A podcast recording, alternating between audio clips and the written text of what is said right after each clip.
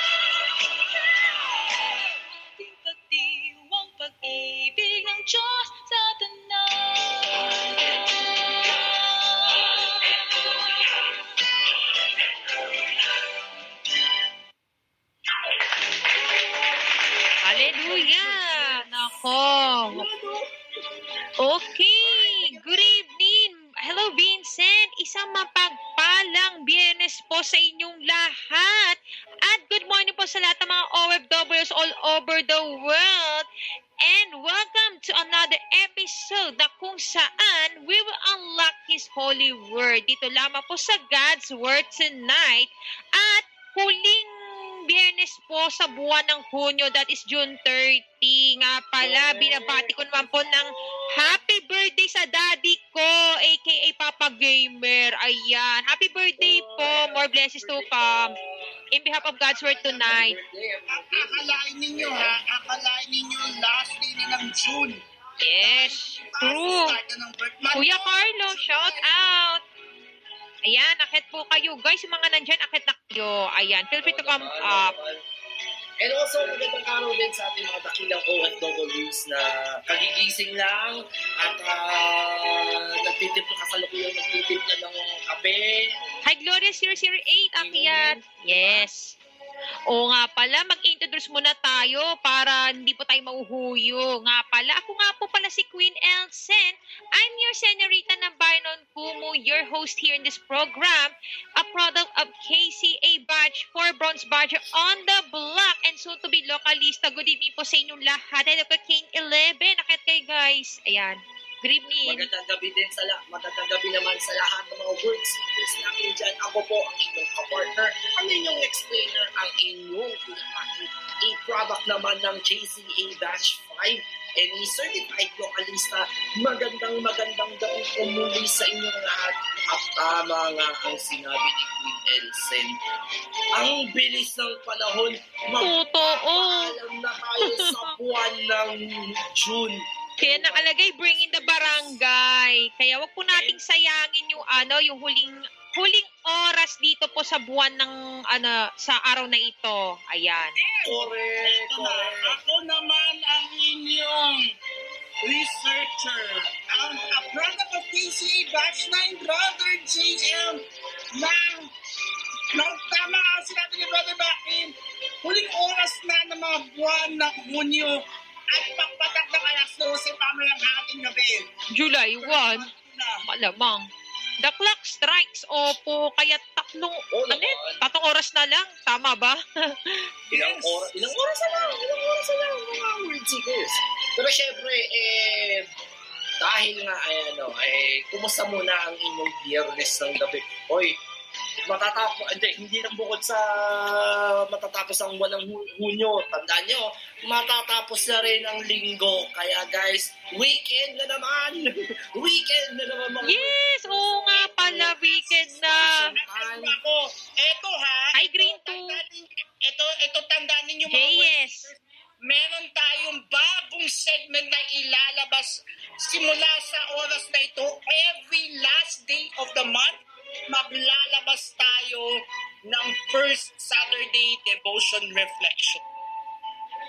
Uy! Maganda yan, maganda yan. Mamaya, tignan natin, uh, pagnilayan natin yan mamaya-maya lang. Pero again, kumusta kayo mga World Seekers? Kumusta naman ang inyong biyernes? Sana po eh, uh, makabawi-bawi na kayo ng trabaho, pahinga na kayo dahil Oo nga po. bukas eh, weekends, weekends Yes. spend time with the family, spend time with friends, spend time with... Correct. At katulad nga ng sinabi ni ni, na, ni Nay Christopher Min, hate na hate namin ang sabihin happy weekend.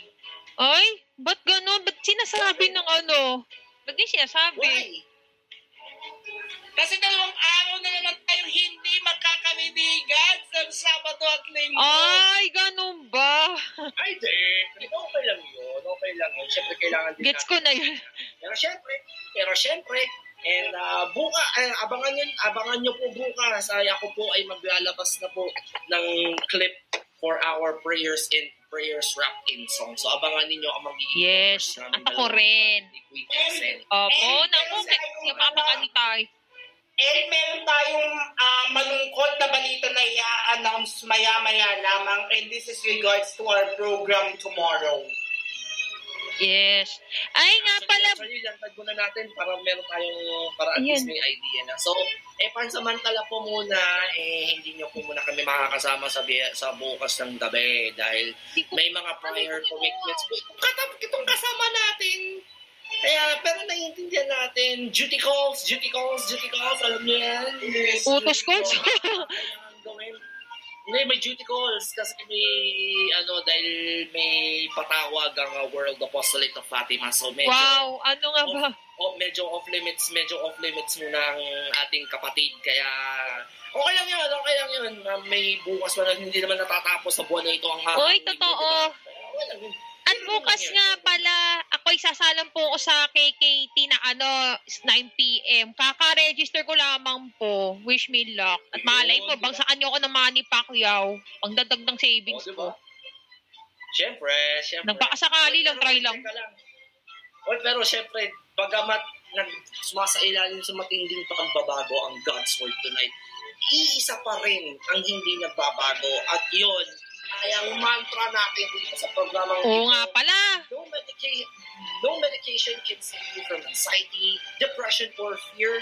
Only God can see. Amen. Huwag po kayo mag-alala mga kapatid. Kaya kung kayo may, pinag, may pinagdadaanan, kayo man ay hindi nakapag-online mass, welcome kayo dito. At syempre, eh, ano man ang iyong relihiyon, ano man ang iyong denominasyon o sekta, basta ikay naniniwala sa Panginoon, pasok ka, pasok ka sa banga dito sa God's Word tonight. Yes, it's open to nga naman guys because important disclaimer, we're not we're not ano encouraged all of you to change your religion. So for education and inspirational purposes only para may papang po kayo kung ano man natutunan po niyo from us. Ayun. Yes, yes. At syempre, huwag natin kakalimutan, Green Nelson, God's Word tonight is powered by Barako TV, Radyo Barako, The Divine Troubles Online Live Streaming Ministry Foundation, K2 Katolika Ikumu, The Prime Movers Official, The Baxi Catholicism, The Abundance Network, Family Rosary Crusade, at syempre po, powered also by St. Paul's Media, His Sweet Communications Foundation Incorporated, Shepherd's Voice Radio and TV Ministry, at syempre, EWTN Global. Imagine ninyo mga word seekers, we are now global, hindi na lang Asia Pacific. dahil po, ito na po ang isa pa naming magandang pasabog po. Tayo na po ay officially na po nakinikilala ng E EWTN International Yay! bilang bagong accredited partner. So, hindi lang tayo sa Asia Pacific na ah, kapartner na, kundi global na. Worldwide na tayo mapapakinggan, guys. EWTN. Shout out po sa inyo to all the people behind EWTN. Yes, story time. Alam niyo, ito, ito special shoutout sa syempre sa President and CEO ng ah, Eternal World Television Network, Mr. Michael Warsaw. Ayan, and of course sa mga congregations na kasama dito, ang mga friar missionary, mga friar missionaries of the Eternal Word. at ang Our Lady of the Angels Monastery na nakabase sa Birmingham, Alabama. Ayun. So, eto muna. So, syempre, Brother JM, I think paborito mo ko. Bakit? Kasi, Ano na? Bible reveal na po tayo. Ay, ako, nako, nako, nasa na yung inyong mga Bible, Bible inspection! Inspect! Inspection time! Check ng mga word takers dahil sa puntong ito, eh tayo na ay mag, uh, magbubuklat na ng mga kwentong pagdudol mula sa salita ng Diyos. Akala ninyo kami lang ang humuhugot, meron tayong huhugot ngayon mula sa salita ng Diyos. Pero bago ang lahat, eh, Nelson, mag-alay mo na Oh, tayo kaya yeah. nag-isang Simpleng dasal. Simple dasal muna tayo, 70 million listeners, to join us in our prayer and let's pray all together now in the presence of the Lord. The name of the Father, and of the Son, and of the Holy Spirit. Amen. Come, Holy Spirit, I need you. Come, Holy Spirit, I pray. Come in my own special way. Come, Holy Spirit, fill the hearts of the faithful, and give them them the fire of your love. Send back your Spirit, and they shall be created, and you shall renew the face of the earth. O God, whom by the the Holy Spirit did instruct the hearts of the faithful, grant us by the same Holy Spirit to release what is right and just, and us to rejoice in His consolation through Christ our Lord. Amen. Panginoon, Ikaw na lumikha sa sangsinukob. Ikaw na nagsilbing tanglaw sa mga nasa kadiliman at naging gabay sa mga naghahanap ng katotohanan. Nagkakatipon po kami sa inyong hapag upang pagsaluhan ang inyong banal na salita. Kami po ay nagpapasalamat sa inyo dahil minarapat po kami na makabahagi sa nakahain mong salita na siyang gagabay sa amin upang mapalalim ang aming pananampalataya. Bagamat kami po ay minarapat ninyo, aming pong inaalala na kami po ay minahal ninyo. Kami po ay nagkasala, nagkamali at nagkulang at dahil doon, nagmamakaawa po kami sa inyo na kami ay inyong patawarin upang ganap po kami makabahagi sa inyong banal na salita. Sa tulong at gabay, panalangin at alalay ng aming bituin ng ebanghelisasyon, ang aming mahal na Inang Maria at pagtataguyod at arugan ng poon San Jose na esposo ni Maria, nawa po kami ay inyong samahan upang aming tuklasin ang inspirasyon at kwento na mag-uugnay sa amin sa mga kwento ni Kristo na kasama mo at ang banal na Espiritu sa gabay at dasal na mahal na Birhen Maria. Amen. Our Father, who art in heaven, holy be your name. Your kingdom come, your will be done, on earth as it is in heaven. Give us today our daily bread and forgive us our trespasses, as we forgive those who trespass against us. And lead us not into temptation, but deliver us unto evil. And let us not forget to pray for Star of Evangelization, our Blessed Virgin Mary, as we pray, Hail Mary, full of grace, the Lord is with you. Blessed are you among women, and blessed is the fruit of thy womb, Jesus. Holy Mary, Mother of God, pray for us sinners, now and at the hour of our death. Amen. In the Mary, name of- the Star of Evangelization, Pray for us. Pray for us. Our Lady of Fatima, Pray Pray for for us. us. Our Lady of Lourdes, Pray for, Pray for us. us. Our Lady of Kaysasay, Pray, Pray for, for us. us. Mary Mediatrix of all grace. Pray Pray for for us. us. In the name of the Father, Father, and of the Son, and of the Holy Spirit. Amen. Hello po sa mga bagong pasok na si TC. Ako lang mamahalin mo. Welcome ba kay Timo28, kay underscore inspiration 14, kay Jiro, at kay Love 7093. At kay Fizzy. at kay 732. First, sa babang pasok. Eh, Brother JM, eh, ano pa hinihintay natin? Buklatin na natin ang banal na kasulatan at umpisahan na natin ang salo-salo na ito ngayong gabi sa pamamagitan ng ating unang pagbasa. Pagpapahayag mula sa aklat ng Henesis. Nang siyam na putsyam na taon na si Abram, napakita sa kanya ang Panginoon at sinabi, Ako ang makapangyarihang Diyos. Sumunod ka sa akin at ingatan mong walang dungis ang iyong sarili habang ikaw ay nabubuhay. Kayo naman ay dapat maging tapat sa ating tipan, ikaw at ang inyong lahi, sabi pa ng Diyos kay Abraham. Ganito ang inyong gagawin. Lahat ng lalaki sa iyo ay tutuliin. Sinabi pa rin ng Diyos kay Abraham, hindi na Saray ang itatawag mo sa iyong asawa, kundi Sara, sapagkat siya'y pagpapalain ko. Magkakaanak siya at magiging ina ng maraming bansa. May magiging hari sa kanyang mga inapo. Nagpatira pang muli si Abraham, ngunit napatawa siya ng kanyang maisip na siya'y matanda na. Nasabi niya sa sarili, magkakaanak ako ngayong ako'y sandaan taon na. At si Sarah, maglilihi pa ba iyon gayong siyam na pung taon na? At sinabi niya sa Diyos, mabuti pang si Ismael na ang iyong kalingain at pahabain ang buhay. Nagkakamali ka, Abraham. Si Sarah ay magkakaanak ng isang lalaki at tatawagan mo, tatawagin mong Isaak. Wika ng Diyos. Makikipagtipan ako sa kanya at sa kanyang lahi magpakailanman. Tungkol naman kay Ismael, ipagkakalog ko ang kahilingan mo. Pagpapalain ko siya at pararamihin ang kanyang lipi.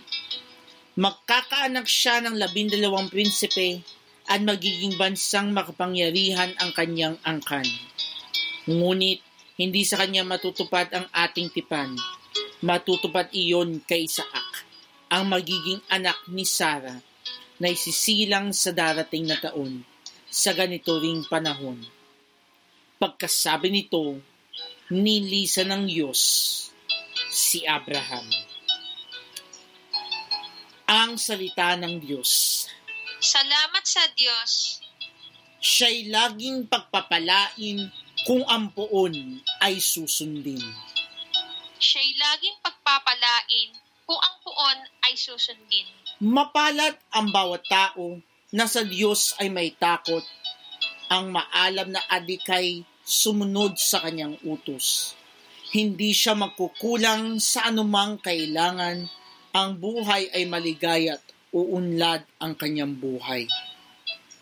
Siya'y laging pagpapalain kung ang puon ay susundin. Sa tahanan ang asaway parang ubas na mabunga, bagong tanim na olibo sa may dulang ang anak niya. Siya'y laging pagpapalain kung ang puon ay susundin. Ang sino man kung ang Diyos buong pusong susundin, buhay niya ay uunlad at laging pagpapalain.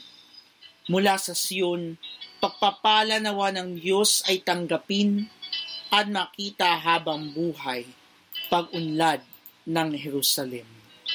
Siya'y lagi pagpapalain kung ang puon ay susundin. Magbigay gala na po tayo sa mabuting balita ng Panginoon.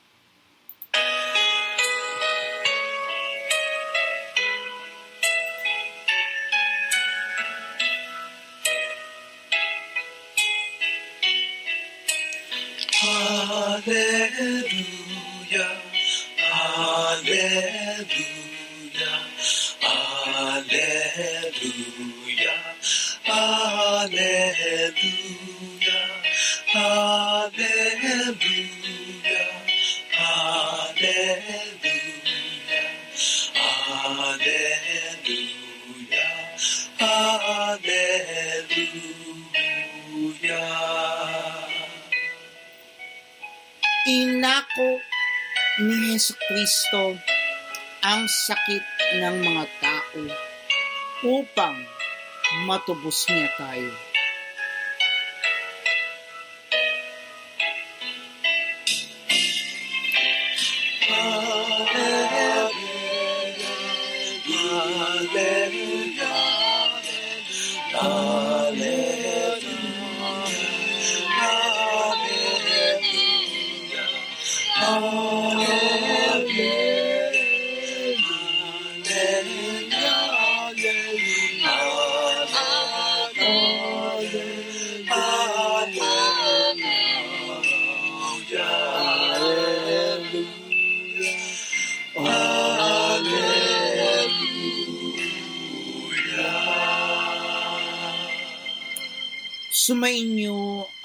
Panginoon. At sumaino rin.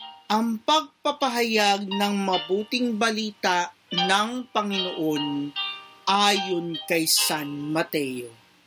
Papuri sa iyo, Panginoon.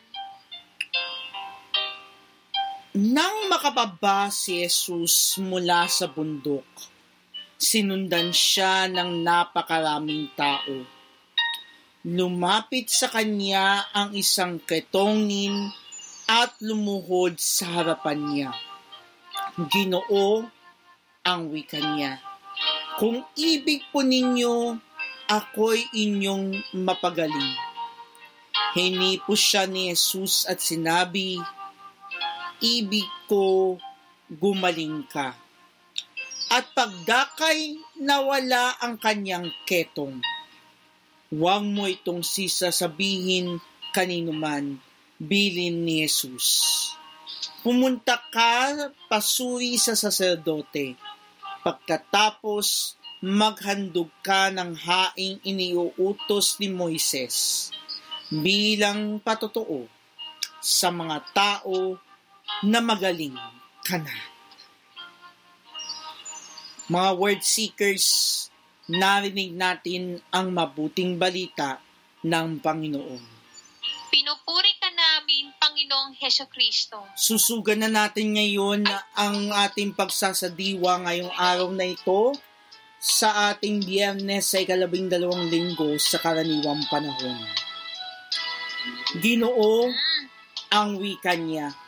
Kung ibig po ninyo, ako'y inyong mapagagaling. Sa kapanahunan ng pandemya, tiyak na marami ang nagdasal na pagalingin sila sa COVID-19. Marami ang humingi na ipagdasal sila. Marami man ang gumaling sa sakit ay mayroon pa rin nawawala ng pag-asa dahil sa karanasan, nalayuan at katakutan. Sa kapanahunan ni Jesus, ang sakit na ketong ay pinandidirihan at kinatatakutan din. Inihiwalay sa lipunan at dapat sumigaw ng babala ang ketongin kung may lumalapit na tao. At ito ang sinasabi niya, marumi, marumi. Sa Ebanghelyo, lumapit kay Jesus ang ketongin at sa halip na sumigaw na siya ay may ketong, paluhod siya na nagsabi, Ginoo, kung ibig po ninyo, ako'y inyong mapagagaling. Hindi siya iniwasan ni Jesus dahil hindi siya natatakot na mahawa. Sa halip, hinipo pa niya at sinabihan na malinis na siya. At gumaling nga siya. Sinunod ni Jesus ang batas na nagsasabing dapat pumunta ang pinagaling na ketongin sa pari upang suriin kung magaling na siya at maaari na mag-alay ng handog na iniuutos ni Moises. Dapat tayo ay mag-antigen at swab test bilang patunay na wala na tayong sakit sa COVID-19. Kinakailangan din natin magpapakuna para maging malakas ang ating immune system. Ngunit hindi ito lubos sa katiyakan na ligtas na tayo at hindi na magkakaroon ng naturang sakit. May magpositibo man ulit, huwag nawa nating layuan o pandirihan. Ang kailangan nila ay ang ating kalinga at suporta. Sa ating pagsasagawa, paano ba natin pinakikitunguhan ang taong may sakit? Malimit na nangingibabaw ang takot sa halip na kahabagan natin ang taong may COVID-19. Kung nandito si Jesus, ano kaya ang kanyang gagawin? Real talk muna tayo mga word seekers. out muna tayo. Number one, madali again, babalikan ko yung isang real talk natin kagabi. Kung nandun kayo sa ano, kung nandun kayo sa episode natin kagabi, alam nyo to, madali tayong mangpusga, mangpusga ng ibang tao. Lalo na sa Ay, so pandemic, oh my goodness gracious, oh my goodness gracious. Hindi nyo, hindi alam ng karamihan ang pakiramdam na mag-isa kang lumalaban sa sakit na COVID-19. Totoo yan. Naku, di pa rin po nawala yan. At saka, minsan nakakaroon pati ng discrimination. Yung mga pasyente, Yes. ganyan. Totoo yan. Nung alang pandemic eh, di ba? Ito, Hmm, kahit hindi pa pandemic, yan. Nung pandemic, nung pandemic, actually, isipin niyo to ha, sasakay ka ng jeep, naka-face mask ka, naka-face shield ka. Umugo ka lang ng konti, lalayuan ka ng tao. Totoo yan. Naranasan niyo ba yun? Totoo yan. At Hi, naranasan ko yan. Ate Marcy, good evening. Kung tutusin nga, kung tutusin nga, lockdown. Pagka merong ubo, lalayo ang pamilya, i-isolate ang sarili. True. Funny story, alam niyo ba yung tipong sas, nasamig ka lang dahil sa kinain mong mani. Bigla ka lalayo ka. Dahil bigla ka sasabihin, COVID, COVID, COVID. No joke yun. Yun nga, sad reality ba true? Nasamig, nasamig, na, nasamig ka lang tapos biglang COVID agad. Seryoso. Kaya, Ang OA naman ng dating po sa atin. Pero- It's OA for all of Pero us. eto ha, pinapaalala ko lang ulit ma, na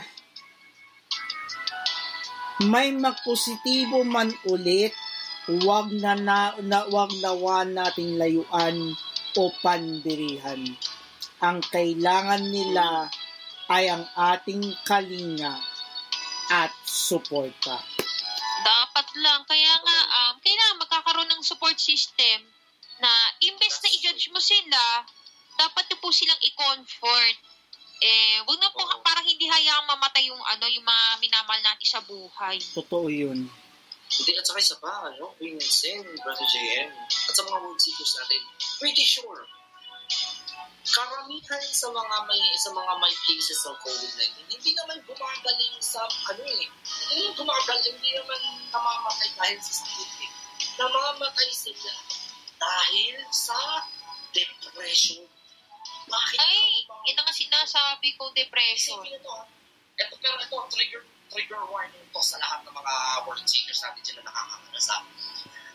Isipin nyo to, 14 days naka-quarantine because nagkaroon ka ng COVID-19.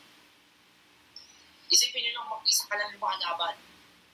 Walang contact, walang suporta, walang ano. And then all of a sudden, kahit magaling ka na, nilalayuan ka pa rin. Kaibigan akong ganyan. And Ay? sad to say, and sad to say, kani-kanina lang nagpaalam na siya. Nag-iwan siya ng ako sa Nakakayak yung lagay. Oo, nag-iwan siya ng sa family niya. Eh, ano, uh, ano, pinap- pinapupunta ako kanina din kaso tulog ako. Tulog ako dahil galing ako sa trabaho nun. Ang sakit, ang sakit sa piling mo na yung mga kaibigan mo sumusuko dahil walang sumusuko sa kanya. Ito nga lang sa ano sa platform natin. Huwag tayo naman yung mga serious. Kay bilis natin manghusga. Just because may ano tayo, may mga pro, may mga standards tayo na sinet. Let's say, for example, isipin niyo ito mga ha? Yung tipong, yung tipong, pupuntahan mo ang, pinuntahan kang isang live stream ng isang certain kumusin. Tapos, nang budol bigla sa'yo, sasabihin sa'yo, kuya, baka naman, baka naman, baka naman. Alam mo, eto, naranasan to ni, ni Queen Elsie, naranasan to ni Carlo, naranasan to ni Mandy. Yung tipong sasabihin mo lang na, ay sorry, kulang kasi yung pondohan ko eh, dahil nag-ipon pa ng konti pambagsak talaga. Ay, dig na. And then all of a sudden, in a snap of a finger, wala ka na sa stream. Hindi ka pa makapasok ng 5 minutes. In short, Sinipa ka. Inikik ka at binablock ka for no reason. Mm-mm. Just because walang wala kang may bigay Mm-mm.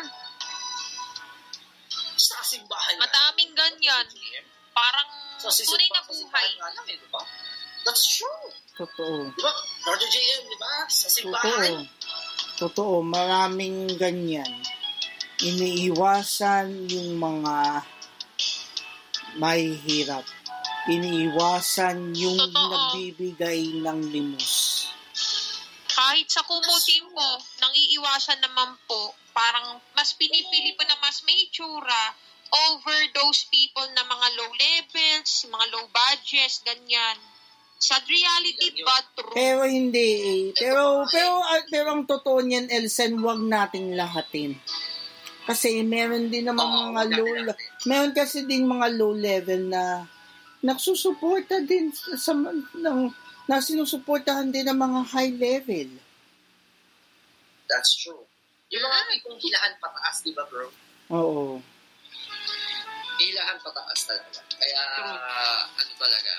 At kung maririnig Isa ninyo, mga, at ito ha, kung maririnig ninyo, kung narinig ninyo kanina yung, yung verse ng Alleluia natin kanina, ito ay mapapakinggan muli sa karugtong ng Ebanghelyong narinig ninyo bukas sa unang Sabado ng Hulyo. Uulitin ko, inako ni Yeso Kristo ang sakit ng mga tao upang matubos niya tayo. At ano yung sakit na yun? Kasalanan. Mm, true. amen. Kaya nga, di ba? Kaya nga, di ba, sabi nga, di ba nga, the faith, let's go back again. Sabi ko muli sa inyo, ang P, ang sikat na verse na John chapter 3, verse 16. Verse 16. For God so loved the world that He gave us His uh, His only begotten Son, that whoever believes in Him might not shall not shall have shall not perish but have eternal life. Gayon na, kung itatranslate natin yan sa Tagalog, gayon na lamang ang pag-ibig sa buong sansinuko na ipinagkaloob niya ang kanyang bugtong na anak. Sino man ang mananalig sa kanya ay hindi mapapa, mapapahamak, ngunit pagkakalooban ng buhay na walang hanggan. Totoo. In short, isipin niyo to, si Kristo bumaba sa langit. Ibig sabihin, hinubad niya ang pagka-Diyos at ibinalabal niya sa atin. Isipin mo, ah, ikaw kapatid na nakikinig ngayon sa sandaling ito, Mga word seekers, makinig kayong maigi dito. Makinig kayong maigi dito sa sinasabi ni Brother Maki. isipin niyo to ha, mga word seekers. Mga word seekers, kapatid, ikaw na nakikinig. Ikaw, Ay, wait lang. May, may biglang ng technical difficulty. hindi, may call lang ako, may call lang kanina, pero okay lang. Ah, okay. Ulit! Ulit! Kapatid, ikaw, malamang ikaw ay wasak. Ikaw ay napahamak, ikaw ay minal.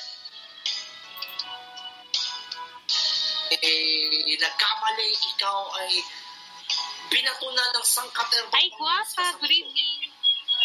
Ikaw ay nadapa. Ikaw ay nadapa. Ibig sa, eh, eh, pretty sure, sa itsura pa lang, masus, nasugatan ka na ng matindi, wasak na wasak ka na to the point na malapit ka ng sumuko na sasabi mo, Lord, ayoko na, Lord, suko na ako. Pero, isipin, nung si, bumaba si Kristo sa mundo, tinanggal niya ang cloak ng kanyang pag hinubad niya ang kanyang pagka-Diyos at ibinalabal niya sa iyo. Hindi ka pa ba maiiyak doon? Kaya nga, Di ba- kaya nga yung sinasabi nga natin, yung sinasabi ni Brother Maki kagabi, kung hindi ka kinikilig sa pinakamagandang pagmamahal ng Diyos para sa atin, hindi ka totoong nananalig sa Diyos. O doon. Kung hindi ka kinikilig sa love story na nilikhaan ni Kristo para sa'yo, sino ka para umibig ng iba? Hashtag sampal sa katotohanan ko. Ay, Totoo ako yan. po, maaaray yan. Marami aaray. Totoo yan. Bakit ka mo mga mantitos? Kasi again, ang Diyos ay pag-ibig. Kaya nga siya bumuka. Ito ha, kung ano, hinugot tayo dito sa unang pagbasa natin. Ito, Brother JM, gusto kong tanongin ko sa iyo eh. Si Isaac na ipapanganak mula kay Sarah at Abraham, ito rin ba yung the same Isaac na isasakripisyo ni Abraham doon sa bundok? Yes. Sa- sa- sa- sa- Yes. Siya rin. Yes. Siya rin yun. But just to give you an idea, give you an idea, binigyan kasi ng hamon ng Diyos si Abraham na ano, kung mahal mo ko, pumunta ka sa, pumunta ka sa bundok at isakripisyo mo ang iyong bumpong na anak. Biruin mo, nanalangin si Abraham na pagkaanak sila. Magkaanak sila ha. Tapos isasakripisyo na niya. Ikaw, Brother JM, ikaw na ama, ikaw tatay ka, ikaw magiging tatay ka. Hindi ka ba malulungkot doon? Malulungkot syempre. Bakit? Kasi syempre, papatayin mo yung anak mo. Tapos hindi ka ano.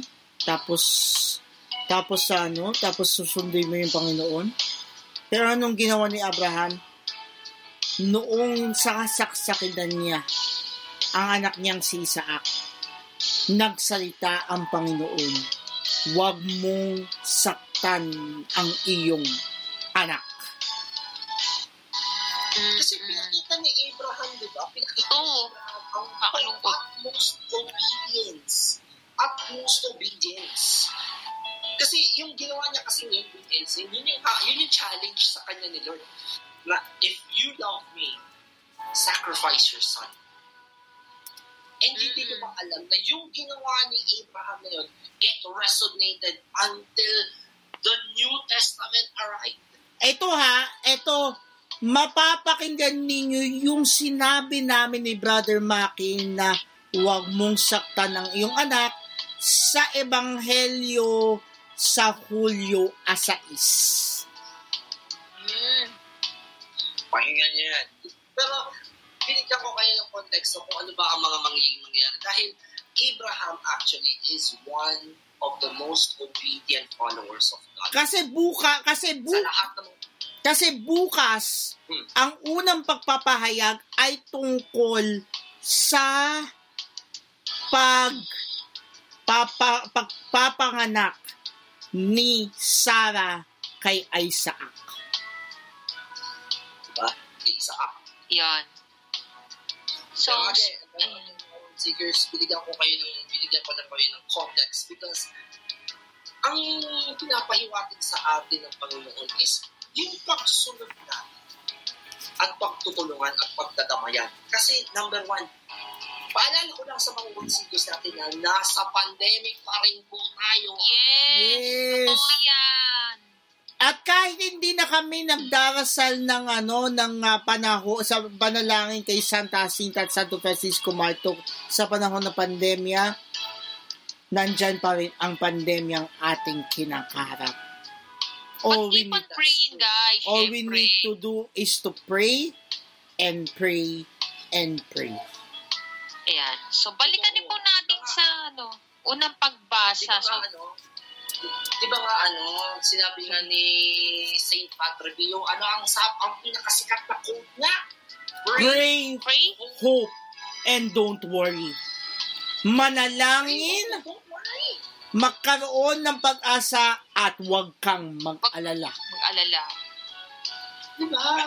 Excuse me. Sorry, sorry. Natching ako, sorry. Okay lang, okay lang. Okay lang yan, okay lang yan. Di ba? Ayan. Watching si Queen Nelson. Ito. Kaya nga, that's, pero totoo, acting. For Di example. ba? Isipin nyo. Watching si Queen, eh, nasa isang jeep tayong lahat. Tapos watching si Queen Elsie. Tapos, pang leader yan, sabay layas. Ganon. Ay tunay. Tunay ka. Ayan, nandito na ang ating... Ayan, ah, si Mandy is here. Andito ng ating reflector sa programang ito, walang iba kundi si Mandy, a product of KCA Batch 6. Hello guys! Ano, wait lang, magre-record lang ako saglit kasi birthday naglulok ko ang pumo ko. Balik ako. Okay. Kamusta na kayo at sana okay lang sa'yo?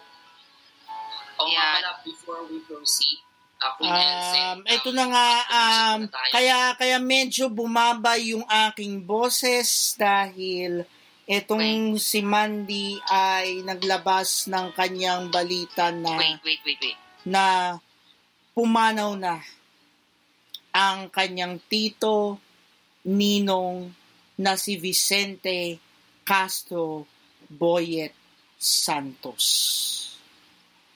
Yes, pinalita niya sa akin ito actually kanina. Yes. Iyak siya ng iyak kanina.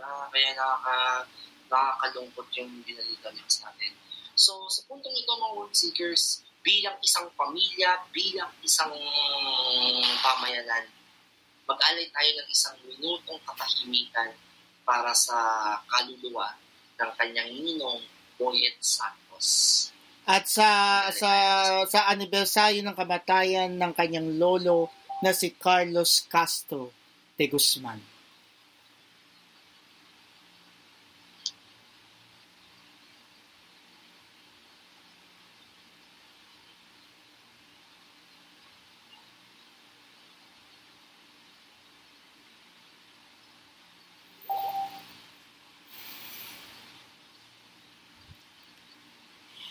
Eternal rest grant unto the souls of Vicente Castro Boyet Santos and Carlos Castro de Guzman, O Lord, and let perpetual light shine upon them.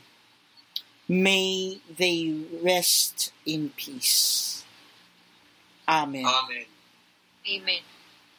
Mag-alay tayo ng isang abaki noong Maria para sa ay kapapana, ikapa, ikatatahimik ng kanilang kaluluwa. Abagi noong Maria na pupuno ka ng grasya, ang Panginoong Diyos ay sumasa iyo. Tukod kang pinagpala sa babaeng lahat at pinagpala naman ang iyong anak na si Jesus. Santa Maria, Santa Maria, Ina ng Diyos, panalangin mo kami mga kasalanan, ngayon at kung kami mamamatay. Amen. Ama namin, Maria, suma, ama namin, sumasalangit ka, sambahin ang ngalan mo. Mapasa amin ang kaharian mo, sundin ang loob mo dito sa lupa para ng sa langit. Bigyan mo po kami ngayon ng aming kakanin sa araw-araw at patawarin mo kami sa aming mga sala para ng pagpapatawad namin sa nagkakasala sa amin. At huwag mo kami paintulot sa tukso at iadya mo kami sa lahat na masasama. Amen. Ama namin, sumasalangit ka, sambahin ang ngalan mo.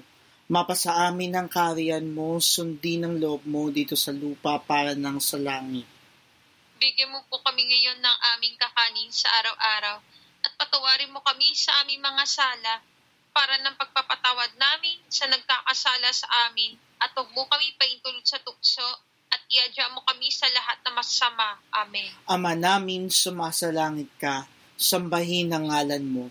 Mapasa amin ang kaharian mo, sundin ang loob mo dito sa lupa para ng sa langit. Bigyan mo po kami ngayon ng aming kakanin sa araw-araw at patawarin mo kami sa aming mga sala para ng pagpapatawad namin sa nagkakasala sa amin at huwag mo kami paintulot sa tukso at iadya mo kami sa lahat na masama. Amen. Eternal rest grant unto the souls of Vicente Castro Boyet Santos and Carlos Castro de Guzman, O Lord, and let perpetual light shine upon them. May they rest in peace. Amen. Amen. Amen. And again, uh, sa sa pangalan ng bumubuo ng God's Word tonight, ng The Divine Chocals, ng God, ng Good Vibes and Daily Gospel. At ang Deepening Faith in God Productions, Barako kami TV po, ano, ng Barako TV Prime Community, Movers. The Prime Movers Official at ng Radyo Barako, kami po ay taus-pusong nakikiramay sa pagpanaw ni Vicente Castro Boyet Santos at nakikisa sa anibersaryo ng pagkamatay ni Carlos Castro de Guzman. Mas kilala bilang si Nor de Guzman. And Nandi, uh, we would like to offer Ang our at sila, yung, ano, Carlos, Carlos Castro de Guzman, lolo ko yun. Tatay ng tatay ko. Si, yung si Nor de Guzman, panganay na kuya ko yun. Oo. May nakapangay. Ay, oo. Okay. Si Nor de Guzman. Saka it's itong si Vicente Castro Bo- Castro Boys ninong ko. Nakakamatay at kakapas away lang kaninang umaga. Pinabalita ko na. Habang naglalunch kami ni Mami, May um may ano na ba, may balita na ba kung anong sakit niya? Kasi eh. ano ang kilalang sakit at Hmm. horoscope mo pwede yun. Cancer. Naintindihan ko. It's cancer. Kaya nga, again, uh, again, on behalf of the on behalf of the Barako TV family, uh, the Divine Channels Online Live Streaming Ministry Foundation, K2, Katoliko and Bungo in the Prime Movers Official, Kasama ang uh, Good Vibes of Daily Gospel and Deepening Faith in God at ng God's That's Word tonight. The Divine Channels. At the Divine Chewables, kami po ay At taos local pusong at local channel kami po ay taos pusong nakikiramay sa pagpanaw ng ninong ni Mandy na si Vicente Castro Boyd Santos at sa- nakikisa sa anibersaryo ng pagkamatay ni na Carlos Castro de Guzman at Nor de Guzman. Mandy, uh, kasama natin sila sa mga dasal, dasal natin. Ah, huwag ka mag-alala. We're always here for you. We pray for your family. Stay strong. Yes. Salamat.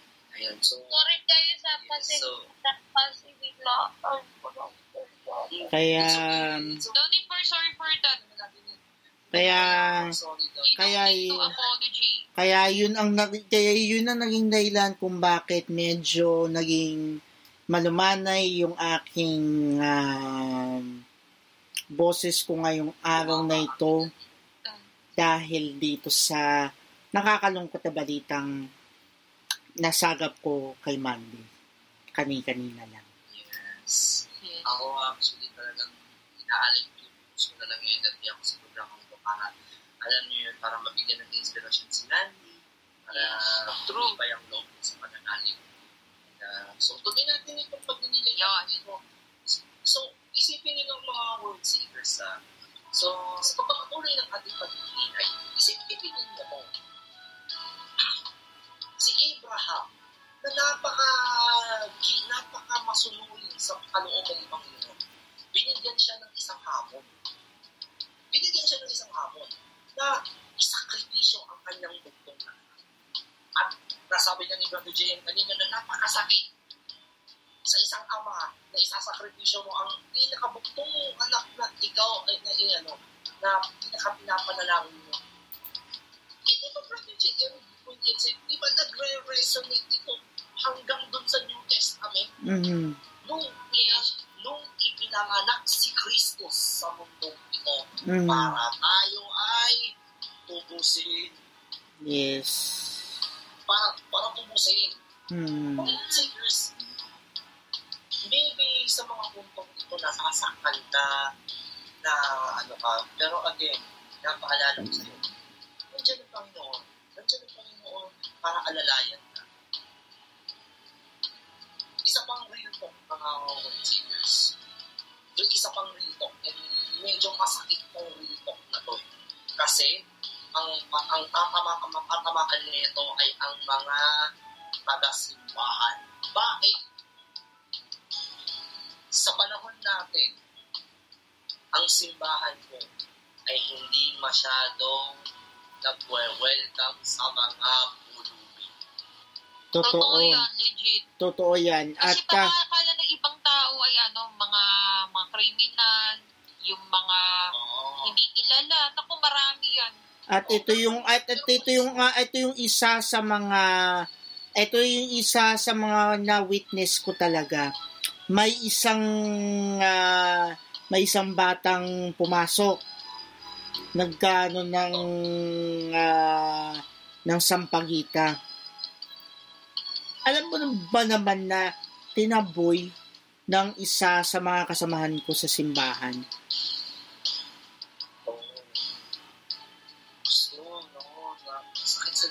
Sa, nasakit sa dibdib pag, pag pinapanood mo yung mga gano'n, ano, masakit sa dibdib, yung. Totoo. Ito ah, mga woodseekers. Ito sinasabi ko ng mga woodseekers.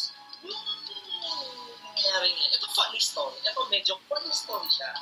Gusto ko lang pagdaanin yung ano natin.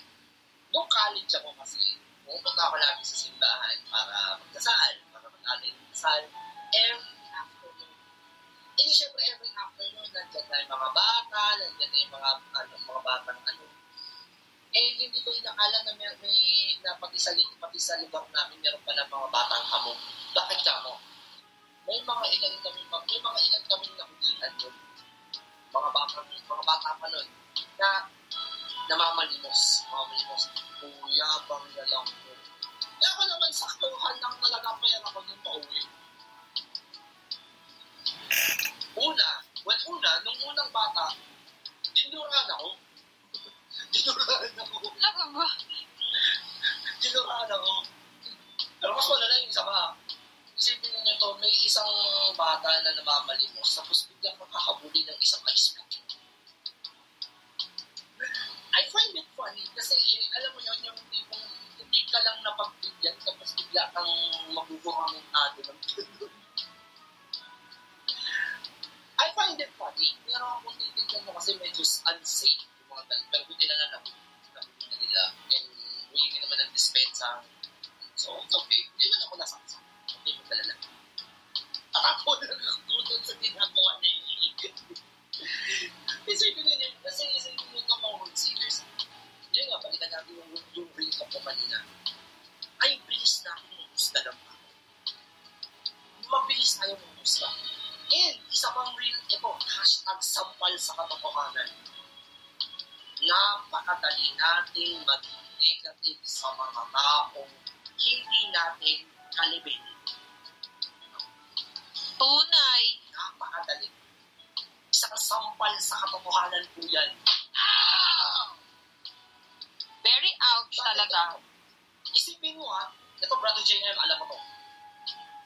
Porke ba hindi ka member ng social communications ministry, eh, hindi mo nakakaiba, nakakaibiganin yung tao? Mali yun. Actually, Pa, lalo na sa mga LGBTQ++, yung mga yung mga PWDs, kasi yung mga tampulan ng mga tukso, teka, teka, teka, teka. Ah, ah, actually, yung mga actually, actually, ano, yung actually, actually, to this point in time, lahat ng mga nakakasalamuha ko sa social communications media ministry, halos kaibigan ko na, except for one. Ano yung one na yun? What is one? Except for one. Go ahead. except for one.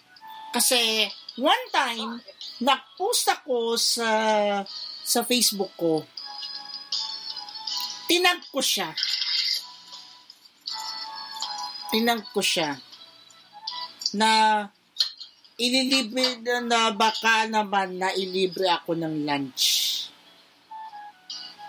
Eh, sinabihan pa naman ako ng masakit na salita. Ay, Sinabihan ako ng masakit na salita. Sinabihan ako ng masakit na salita. At alam mo kung ano yung masakit na salita na yon? ano yun? ano? Sandali lang ha. At ipo-pull up ko yon dahil dahil nakapost yun sa kanyang Facebook account. Ah? Yes. Ma- masakit talaga, masakit talaga. Sampal sa sarili ko yun eh. Sampal sa sarili ko yun. Pakisampal nga ako. Ouch. Very, very ouch talaga. Sobrang sakit nun. Guys. Sobrang sakit yun. sobrang sakit nun. Nung nalam, nung nakita ko yon talagang ano, talagang nasaktan talaga akong tunay. na-offend talaga ako ng todo. Nasa, na, na-offend talaga ako na to the point na talagang na talagang hindi ko alam kung bakit niya ginawa yun, bakit niya na-post yun, Hi, JJ, hello. bakit niya na-post yun, at bakit niya ginawa yun sa akin. Actually, ang sinabi niya sa akin, stop wasting my time, you bastard person. I'm sick of your nonsense things. Bakit? Yun ang sabi niya. Ay, Kumbaga lumabas, kumbaga lumabas yung totoong kulay niya, eh, no? Lumabas talaga yung totoong kulay niya. Ayan. Ah, Tsaka, mayroon pa akong gusto kong kwento yun. Ayan, ako. May nari naranasan ko na rin po yan. Like, last year po, noong September 29, 2022, nag-comment po ako sa post ni Mama May Nieto about sa yung mga kumo na mga sumasali sa campaigns na yung mga hindi pa po napagbibigyan na nag-comment po ako noon na kaya gigil ako sa mga ganyan. That's why I never joined as a bronze badger. Kaya hindi na po masyado sumasali. That's what ko no ecosystem. Tapos, bigla nag-comment na hindi ko po sasabihin pero tinapak ko na yung pangalan na yan. Yung taong mapanghusga. Sabi yung taong mapanghusga sa akin, talaga ba? Parang hindi kita kilala. Paano mo nakuha check mo? Sa hindi ka din mananalo sa campaign? Kaya pinagtawanan ko yung sinasabi niya after I rep- na sinabi ko, I got blue check from the contest that I joined called Search for Community. Sa in-explain ko na kung paano ko nagka-blue check. And then, sabi ko, I tried NFC campaigns before pero hindi ako pinalad. So, what kung hindi ako nanalo? This time, di na po masyado sumasali sa mga campaign kaya wala na po masyado malalakas na supporters. So, don't get me wrong, you don't know my real struggles before I my blue check. I'm, ayan. And then, he in-explain, in-explain din po na yung taong yung taong nahusga sa akin exactly after begging even na deserving ilang NFC na nga sinagyan mo tapos mag-bench ka pa hindi ka sumasali na campaign communist star ba yun as mga minimension mo may star quality ka paano nga entrance mo sa mga streamers Queen Keme ahaha sorry the word yung you yung bad words. Hindi pwede hindi ko pwede buuin yan. Tapos sabi ko My point is that since I'm a bronze badger, I never join campaigns anymore. Siguro naman kung panalo ka, pakilista mo muna sa akin kung anong pinapanalunan mo bago ko gawin yan yung entrance ko sa mass streamers. Na may emo- o emoji lang kaya ko, ayan, yung yung sayo, may fire fire na icon tsaka yung microphone. Yan ang star quality quality ko and I thank you. Kung hindi mo alam ang pinagdaanan ko noon, labas ka na po kasi naman ngayon lang naman po ako nahihiya eh. Baka bigla na lang tumaas ang baby ko kaya mahirap talaga magkasakit. Walang bastusan na thank you po. God bless you. Yun lamang po. And after that, I blocked it. Na-report ko na yan. Yun lang. So, ito na ngayon yung, ito na nga papasok. Kaya doon ako nasaktan. Nasaktan ako sa lagay niyo. Ay, bilis mong Iniyak ako tao. ano. Isa pang real talk. And isa pang real talk. Hindi lahat ng kinakaibiganan natin sa social media ay mga mabubuting mabubuti ang puso. May ilan po sa kanila ay mga maldita at mga ano Snapper. ito ito ito fun pero ito ang nakaka ano nakakatawang part dito na-notice niyo ba na karamihan sa mga hindi yung mga hindi ganong mga mapanghusga yung mga hindi din kagandahan ng itsura Totoo. Tunay. Natapos mo naman ni JM Actually, tagos na tagos talaga. karamihan sa mga karamihan sa mga nanghuhusga sa mga sa, sa isa't isa yung mga hindi pa magagandang itsura Ay, totoo. Kapintasan na nga abutin. Pati yung kasuotan, pati yung mga, lahat, halos lahat. Yes. Ito, reality check lang po mga world seekers. Ha? Hashtag reality check. Di ba, Brother JM, may, may isang certain verse sa Bible na sinasabi, bago ka mamuna ng tao, tigil, bago mo sabihin na may puwing ka sa mata. Oy, ito yung mga, ito yung ano, yung gospel natin nung nakaraan, di ba? Ay, totoo. Yes, connect po natin yung gospel nung nakaraan. So, i-connect na natin. Yes, kulit natin yan. Kulit natin. Bago, Bakit ko sinasabi? Kasi, real, ito, reality check natin to mga, ito, sampal sa katotohanan actually. Bago ka mang husga ng ibang tao, tignan mo muna ang sarili mo. Sampal sa katotohanan. Ay, ito yun. Ito yun noong nakaraang lunes.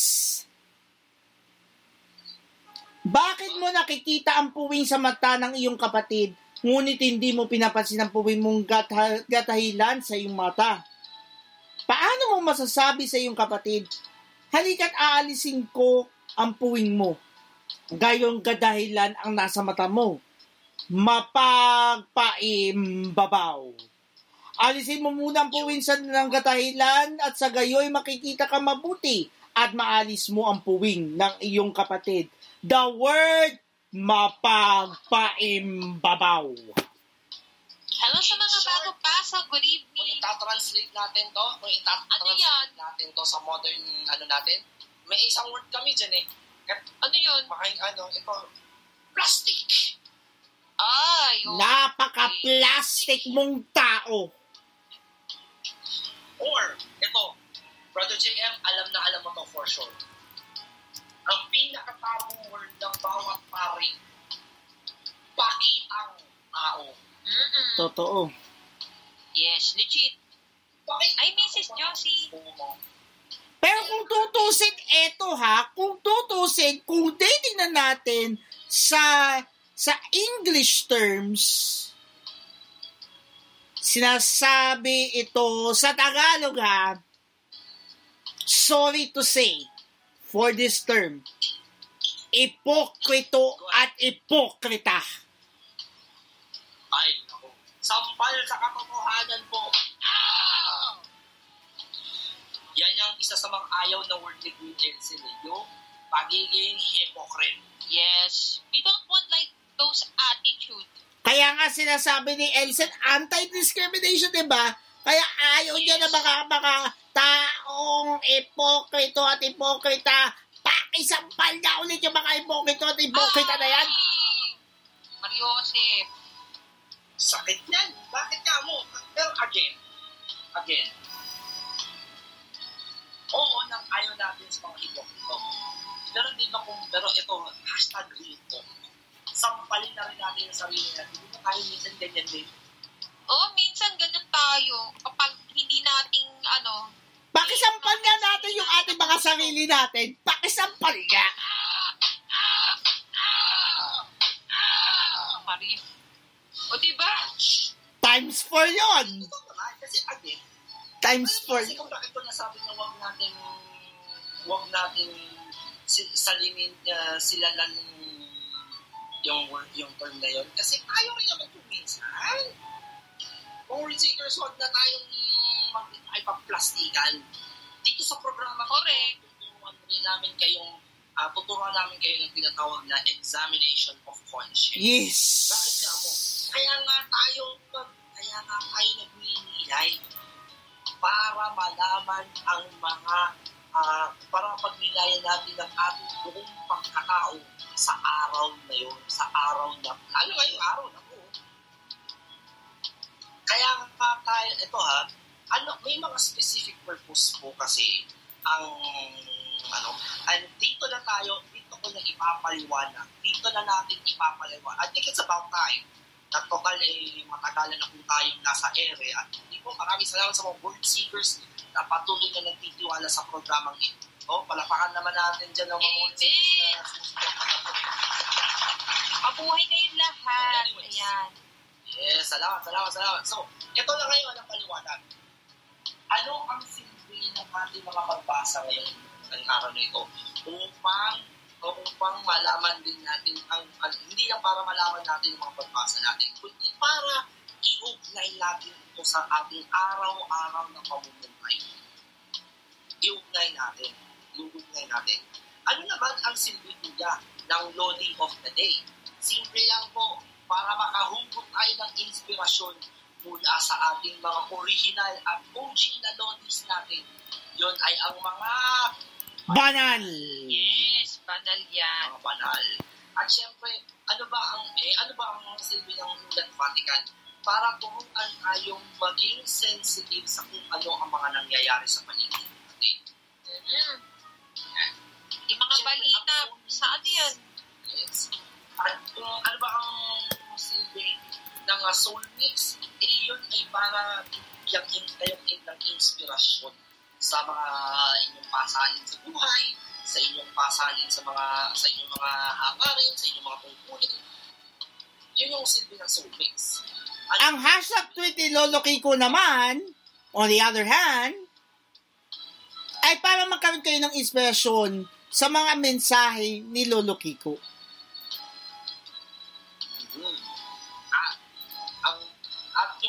Pabaon sa pagtulong kasama na yun sa sa sa mga scripture readings natin. Like scripture readings na pinagbabasehan natin sa pabaon sa pagtulong.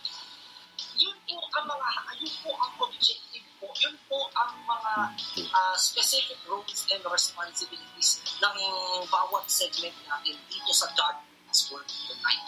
Para mamulat kayo sa inyong sarili at sa iba. Gaya ng itinuturo sa atin ng simbahan. Yes. Kaya we're here to preach. We're, we are the instruments of the Lord Yes. as a streamers. Mhm. Again, Kaya nagkaroon tayo ng pabaong sa pagtulog para may bago, may din po natin ang salita ng Diyos bago po tayo matulog. At sa lahat mga OFWs all over the world na ibang po nila ang salita ng Diyos bago po sila umalis, um, bago sila pumasok sa papasokin nila ng trabaho.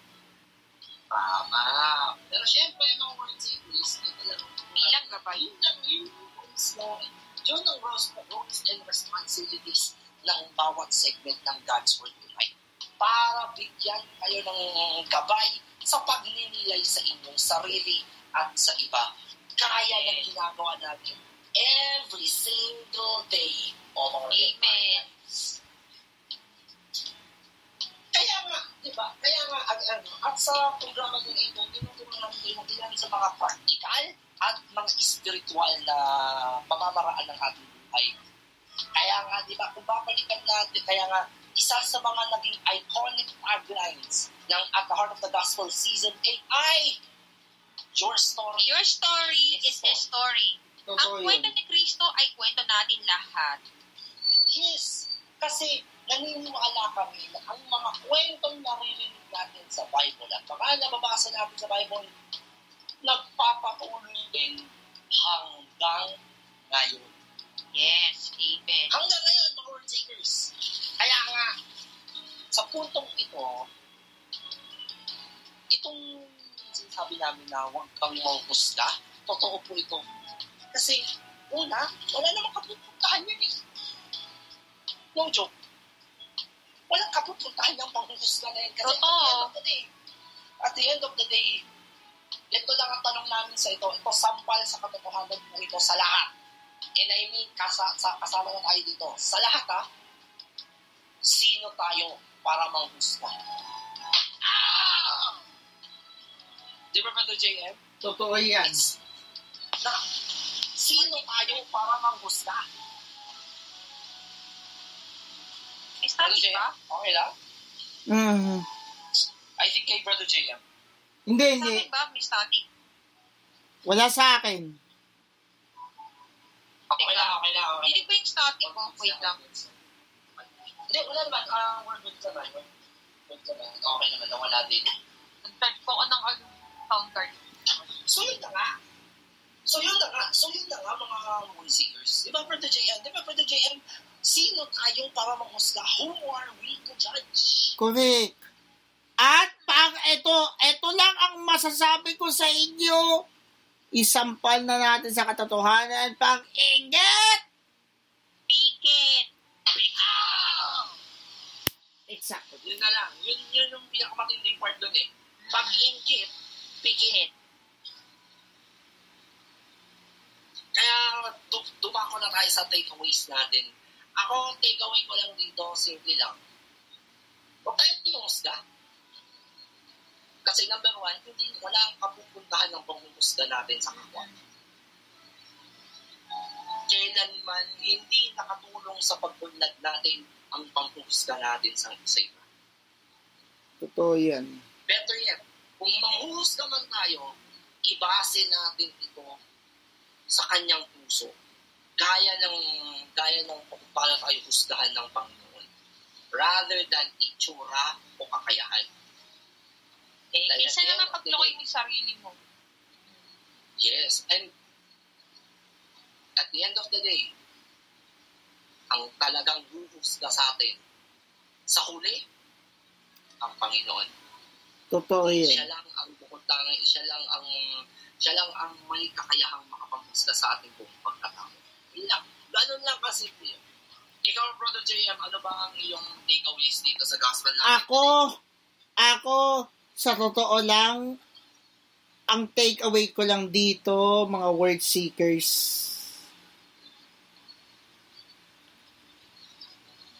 may magpositibo man ulit, huwag na nating layuan o pandirihan. Ang kailangan nila ay ang ating kalinga at suporta. Yan lang ang masasabi ko. Ayan. Sabi ni Mandy, be honest and respect what's the decision of others. Be yourself. Totoo ang totoo, mali ang mali. Huwag gawin yung mali, ay tama yon Tama ay mali. Yan. Tapos, Huwag gawin, huwag gawin yung mali ay tama at yung tama ay mali. Word seekers! Maganda, yung- maganda to takeaway natin dito ni, ni, Mandy. Alam mo bakit? Kasi yan po ang ano, real talk na naman. Isang napakalaking sampal sa katotohanan yan po. Ito yung tinatawag na white lies.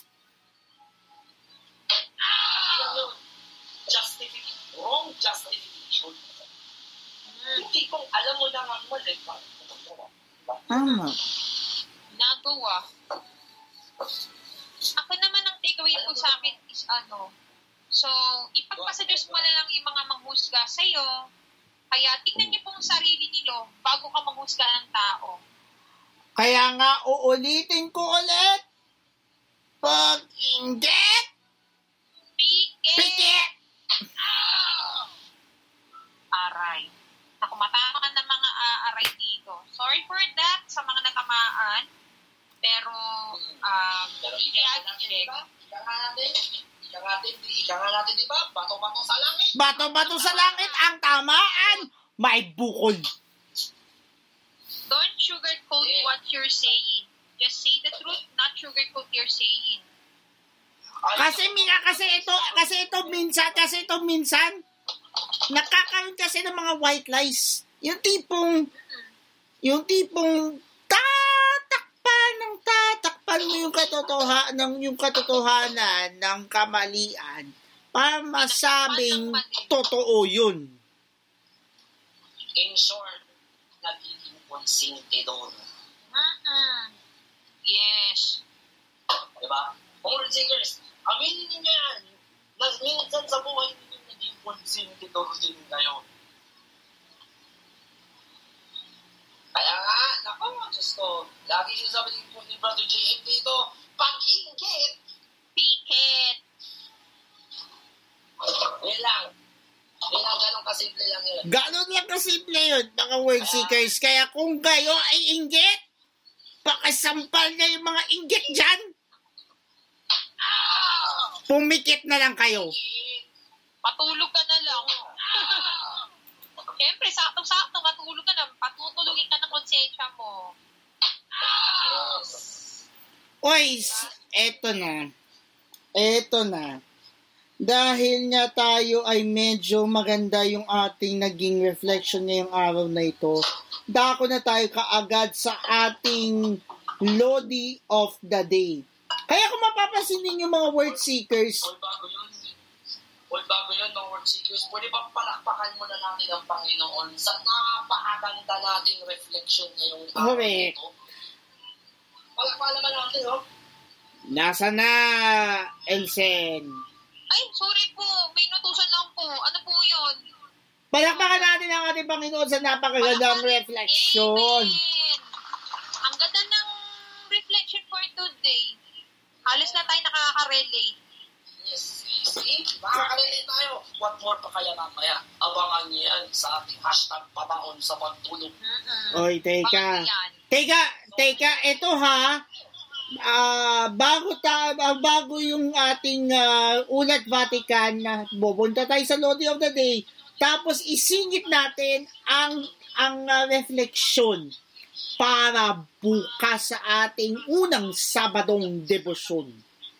Take it away.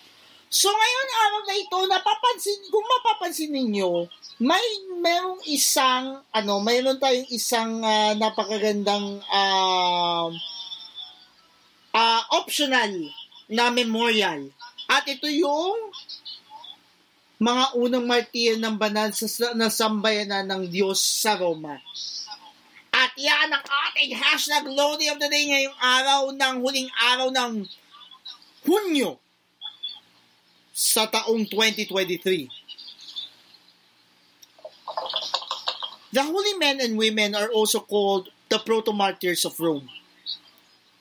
They were accused of the burning Rome by Nero, who burned Rome to cover his own crimes.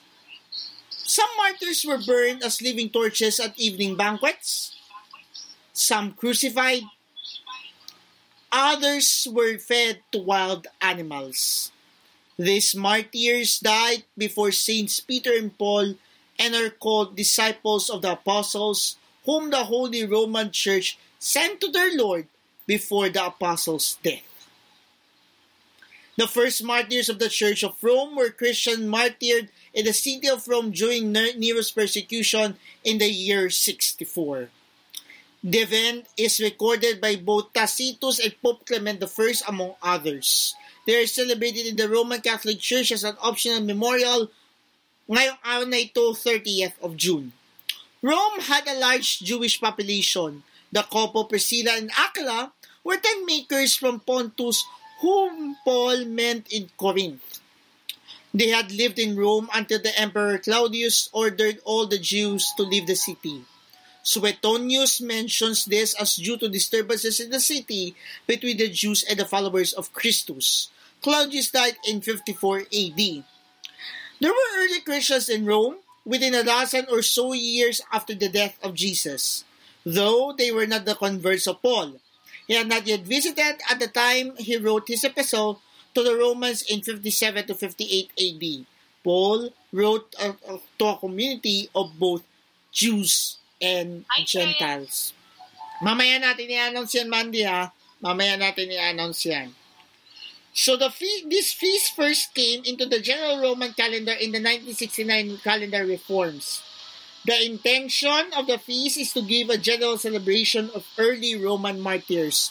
Prior to the calendar reforms, there were dozens of relatively minor Roman martyrs celebrated or commemorated in the calendar. Several of these have scanned historical evidence but did benefit from immo- immemorial tradition. This feast is a replacement for the many Roman martyr feasts, whose absence allowed for a less cluttered and more Guy Natal based sectoral calendar of more major saints.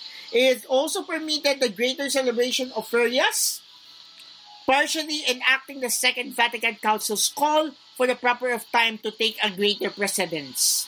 All of the early Roman martyrs retained their place in the martyr- martyrology and can be celebrated in local calendars or, pri- or privately unless impeded by a great observance. The placement of the feast is directly after the solemnity of Saints Peter and Paul, who are the principal patron saints of Rome. The subsequent martyrs are associated with this patronage. The feast day was formerly occupied with the commemoration of Saint Paul and fell in the octave of Saints Peter and Paul. The Church of Promart- Protomartyri of Via Aurelia Antica in Rome is dedicated to these first martyrs. At iyan ang ating hashtag Lodi of the Day ngayong araw na ito, ang ating mga unang martir ng Roma. Elsen, patugtog ng Our Lady of Fatima dahil sa puntong ito ay ating pagninilayan ngayon ang magiging unang Sabadong debosyon para bukas. Ayan. Pakinggan po ninyo yung kantang Our Lady of Fatima song. Ayan. Hindi Isis. Pero tama ba? Hindi, hindi, hindi, yung instrumental, yung instrumental kasi babasahin natin ang ah, ang Ah, ating sorry. ano For Fatima and Synodality, yung Fa- Fatima and Synodality. Fatima and Synodality ngayong araw na ito sa unang Sabadong Ah, Debosyon yun, yun. yun. para bukas. Ayan, ito yung fan. Ayun, Garrett. Ang ating tema para bukas ay tungkol sa finding of the child Jesus in the temple with the theme Find Jesus through Mary. In fulfillment of our first Saturday reparatory, reparatory, devo, reparatory devotion, we will meditate on the fifth joyful mystery, the loss and finding of the child Jesus in the temple among the doctors of the law. In view of the feast of Our Lady of Mount Carmel, which will be celebrated on the 16th of July, let us contemplate this mystery by considering the role of the Mother of God in our lives, especially in her support and help, so that we can always find Jesus in our way to heaven. Let's make our composition of place, imagining the scene very much represented in the Christian iconography. In a spacious hall of the Temple of Jerusalem, the child Jesus is found surrounded by the doctors of the law, with their flashy rabbi robes of that time. Jesus, with a physiognomy, with a physiognomy illuminated by divine brilliance, speaks with aplomb about the sacred scriptures, astonishing the doctors who listen attentively to him. At a certain moment, Our Lady and Saint Joseph appear at the entrance to the hall, and they behold, they also admired their son teaching the wise men of Israel. Let's now listen to the gospel related to our first Saturday devotion tomorrow. The Lord be with you. And with your spirit, A proclamation of the Holy Gospel according to Saint Luke. glory to you, O Lord. Three days later, they found him, him they found him in the temple. He was sitting among the teachers, listening and asking questions. All who heard the child were amazed at his intelligence and answers. When his parents saw him, they were astonished, and his mother said to him, Son, why have you acted like this with us? Behold, your father and I were distressed looking for you. Jesus replied, How is it that you sought me? Did you not know, did you not know that I must be in my father's house? Word seekers, the good news of our salvation. Praise you, Lord Jesus Christ. So, dako tayo doon sa pinakang pinakang sento ng itong itong ah, itong pinakang reflection niya yung araw na ito is the pain for losing Jesus. Filled with affliction, Our Lady and Saint Joseph began to look for Jesus among the travelers from the caravan they were in and did so for three days.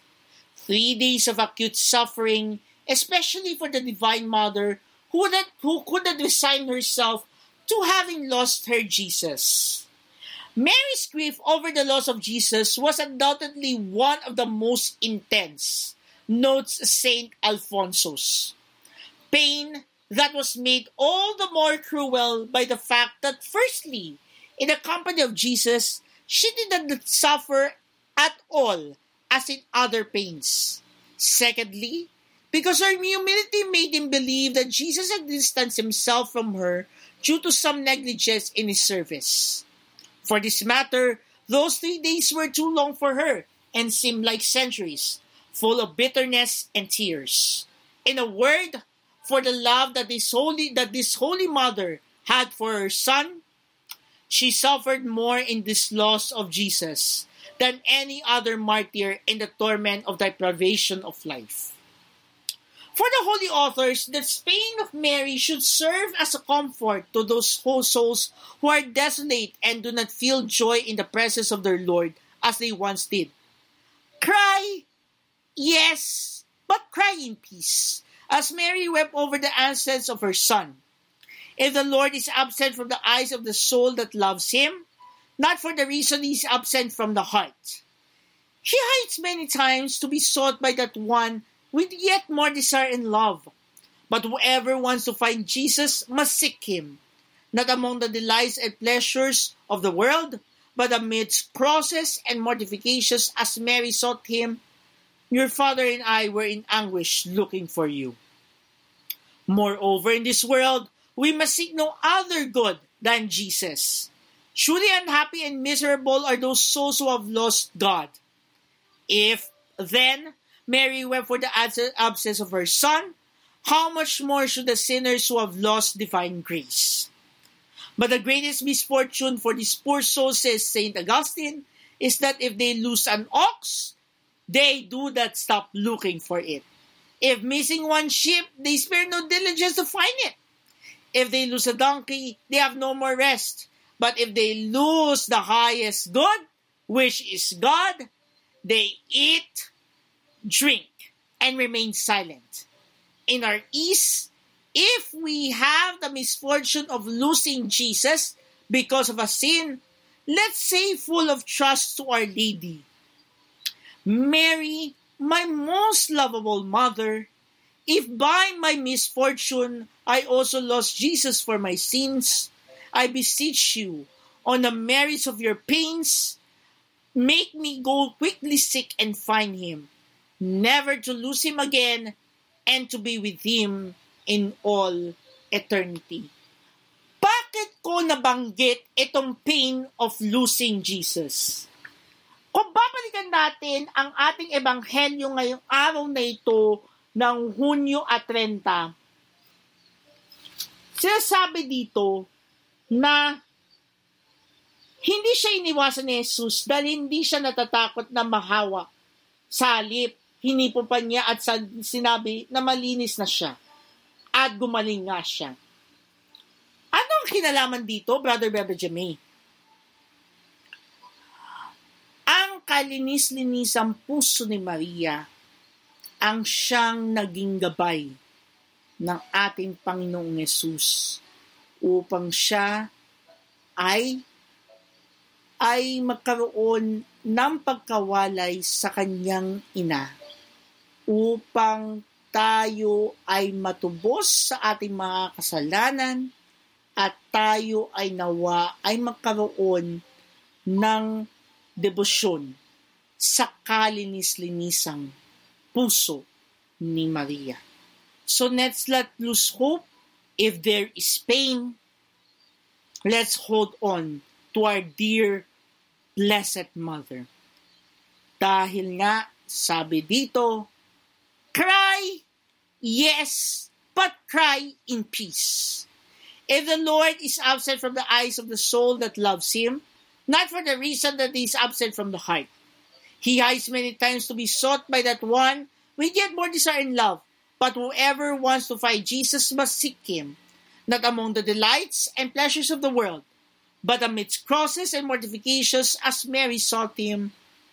Your father and I were in anguish looking for you.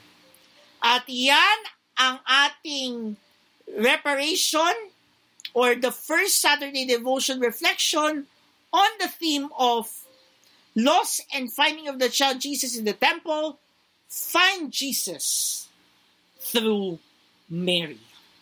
Abangan sa susunod na buwan, sa huling araw ng Hulyo, ang muling pag-arangkada ng First Saturday Meditation sa buwan para sa buwan ng Agosto. Alam niyo, uh, before we proceed, uh, labang medyo baka masabi na ating mga words si Yamaki, uh, Ate Sing, BGM, ang lalim po ng ano natin. Sige, relate natin to sa totoong buhay. Ay, Real talk. pwede. Real talk. Uh, real talk. Kaya, isa pa real talk. Ito yung ulitin ko kong talk na ito para sa lahat ng mga anak dyan. Mga anak. Minsan po, eh, may tendency po tayo maging rebelde. Ay, true. Totoo Yung yan. mga tipong na spoiled, spoiled brat ganyan, kung tatawagin. Hindi yan spoiled, bro. Hindi yan spoiled. But, hindi sabi ito, laging example ni Kuya JM. Di ba, brother, di ba Kuya JM, sinasabi mo, di ba, lagi mong example kapag, kunyari, hindi ka pinayagan gumala. Di ba, Kuya JM? Mm. La, lagi, pag hindi, ka, pag hindi ka pinayagang gumala, ano ang tendency ng mga bata? Nagdadabo. Mm-mm. Exactly. Magwawala. Magwawala. What's even worse, Yes.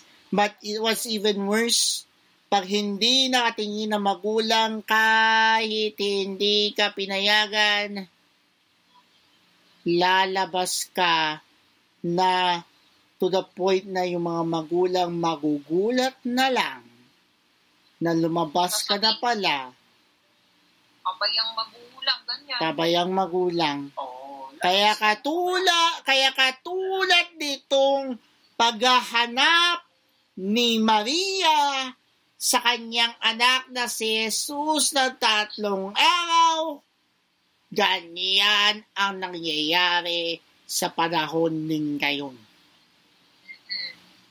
Yung nawawala. Yun na nga. Yun na nga yung masakit na part. Yun na nga yung masakit na part dun eh. Isipin ninyo, mga seekers. Di ba, kung titingnan natin yung tagpo sa Biblia, di ba, laging sinasabi na, uy, ano, wala na si wala na yung anak ko. Nasa, alam mo ba ito, na masakit ito, masakit na, mga- masakit na balita ito ha. Hindi na ba nanonood din sa social media ngayon, kaliwat kanan po ang mga nawawalang mga teenagers. Correct. Ay, totoo. Correct. Totoo yan. At saka maliligaw na lang das.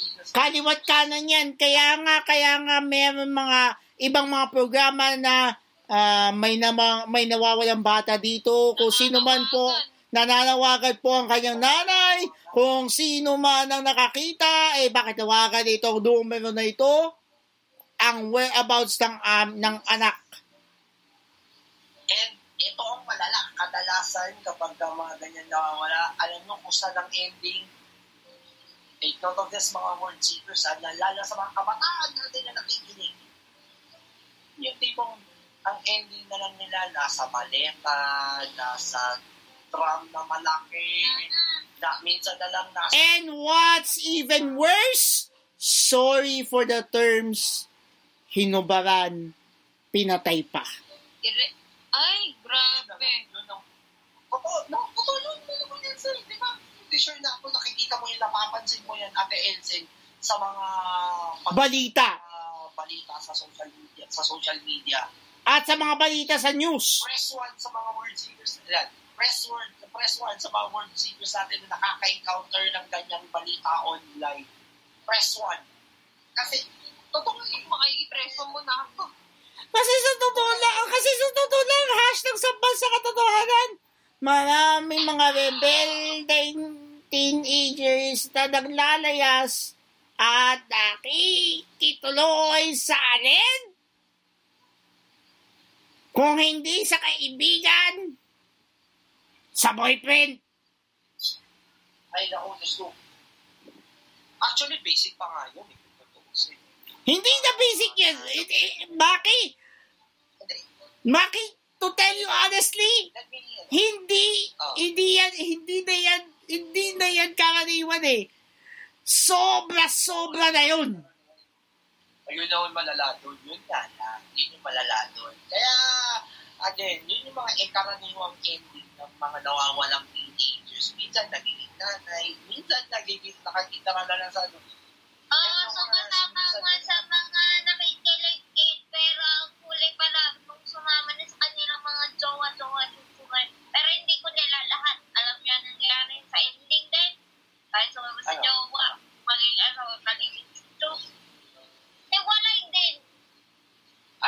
Totoo yan! Kay Ivan T, totoo yung ano sinasabi mo.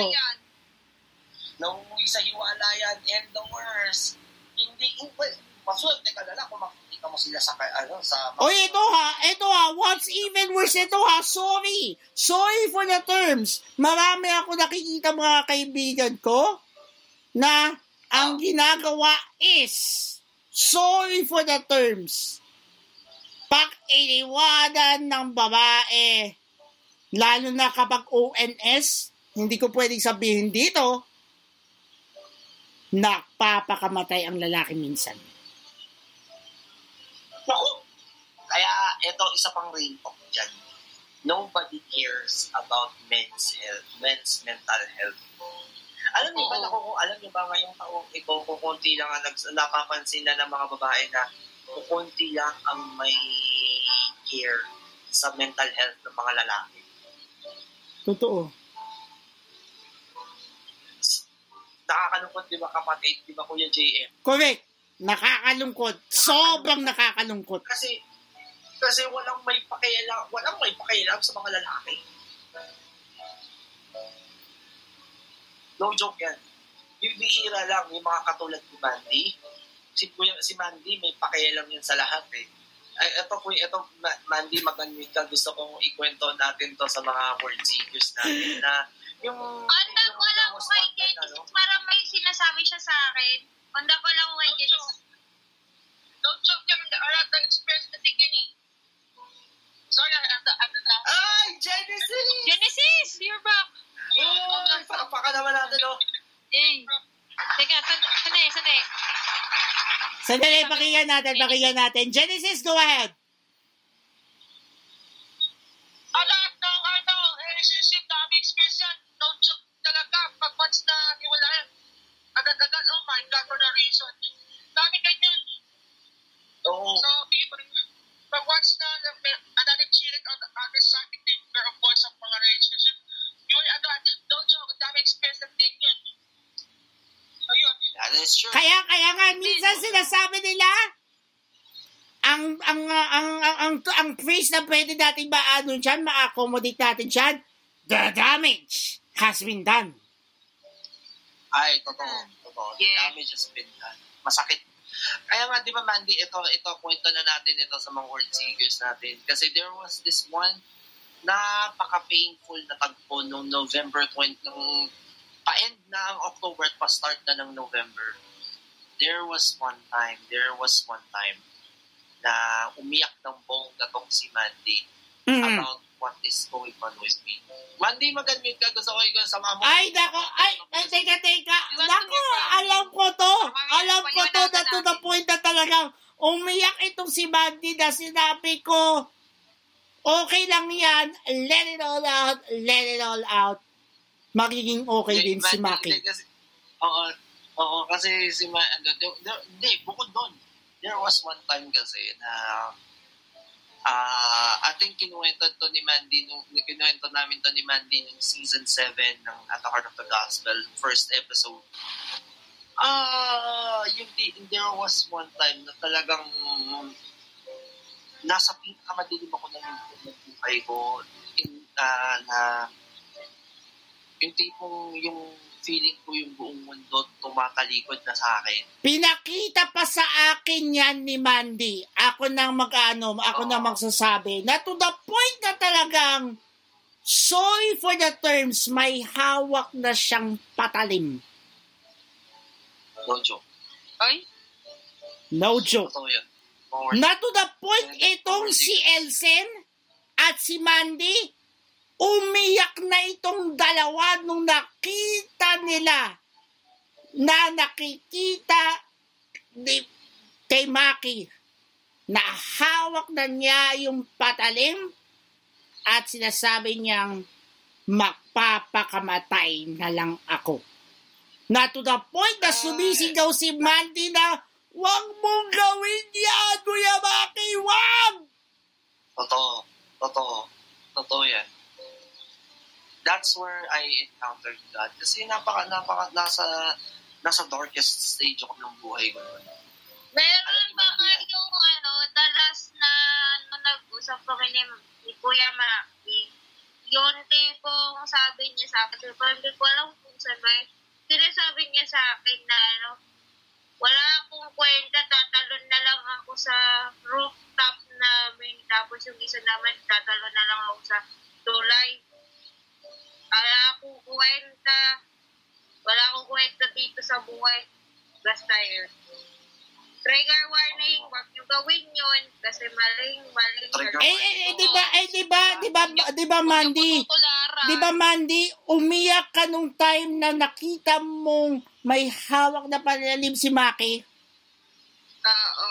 Doon ako na, ano, nakasing Ako, ako, Nasulungkot ako ng part na yan. natakot para kay, ma, kay Kuya Maki na nung sinabi pa lang yung mga yun, tawas nung sabi niya yung tatalon daw sa rooftop na ano, sa may hagdan chucho na yun na sinabi niya. Partly pa joke na partly seryoso. Merong anong gagawin na sana niya.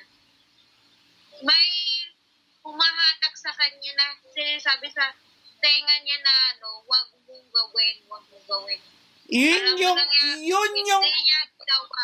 yun yung Hindi niya exact ginawa terms. Kasi alam niya, hindi nagawa ni Kuya Baki na tumalon yung packet na sana siya sa kasi naririnig niya sa tenga niya na wag mong gawin which means sa isip niya ako which means hindi niya tinuloy kasi once pag tinuloy niya wala nang Kuya Baki Yun yung, yun yung to the point na, kami. yun yung to the point na etong dalawang babae na to mga word seekers, kinumfortahan ko tong dalawang ito. No joke yun mga word seekers. Sabi ko, let it all out, let it all out, magiging okay rin si Maki. And look at her, look at where he is right now. And by the way, mga better. Kin, ano, kinomfort din ako ni JM. Sabi sa akin, kapatid, okay lang yan. Uh, Maki, okay lang yan. Kaya mo sasamahan kita. Promise, no, yun talagang ano. And, um, yan yung, at saka syempre, ito, ito, there was this one time, 2020, ah, naramdaman ko tong, ano nangyari, na malapit na, na talagang pinaglililayan ko sa sarili ko na to the point na laging sum up na lang din is napakawala akong kwentang tao. Tumawag ang nanay ko nun. Nanay ko nun. And to the point na ah nasa pinaka dark, na pinaka madilim na sandali talaga ako ng buhay ko nun na mag-isa ako nun alam actually hindi to alam ni Mandy hindi to alam ni Mandy noon kasi ka- ano the, um, we were uh, she was busy uh, handling the team handling our region sa the Doncaster Lions noon na during the call pinaki ano nakita ng nanay ko yung kutsilyo. Kutsilyo tapos yung sa eh kaya ano kay grandma mo at kay Cassie hello magandang gabi Yan. Hi, friend. Hello. Shout out, Kathy! Ayun. So, going back, yun nga. Tapos, umiyak ng nanay ko nun. Umiyak ng nanay ko nun. Sinabi niya, bakit mo gagawin yan, anak? And then, nung pumunta kami nun sa, ano, naramdaman ko yung, yung, yung sorry guys, but uh, ano, medyo, I'm, I'm, I'm on the verge of being emotional because Sino ba naman ang hindi magiging emotional kapag naramdaman mo yung higpit ng yakap ng nanay mo? Dahil yun yung bukod tanging kinailangan mo uh, sa mga pinakamadidilim na sandali ng buhay mo. Sinasabi, anak mo kayo.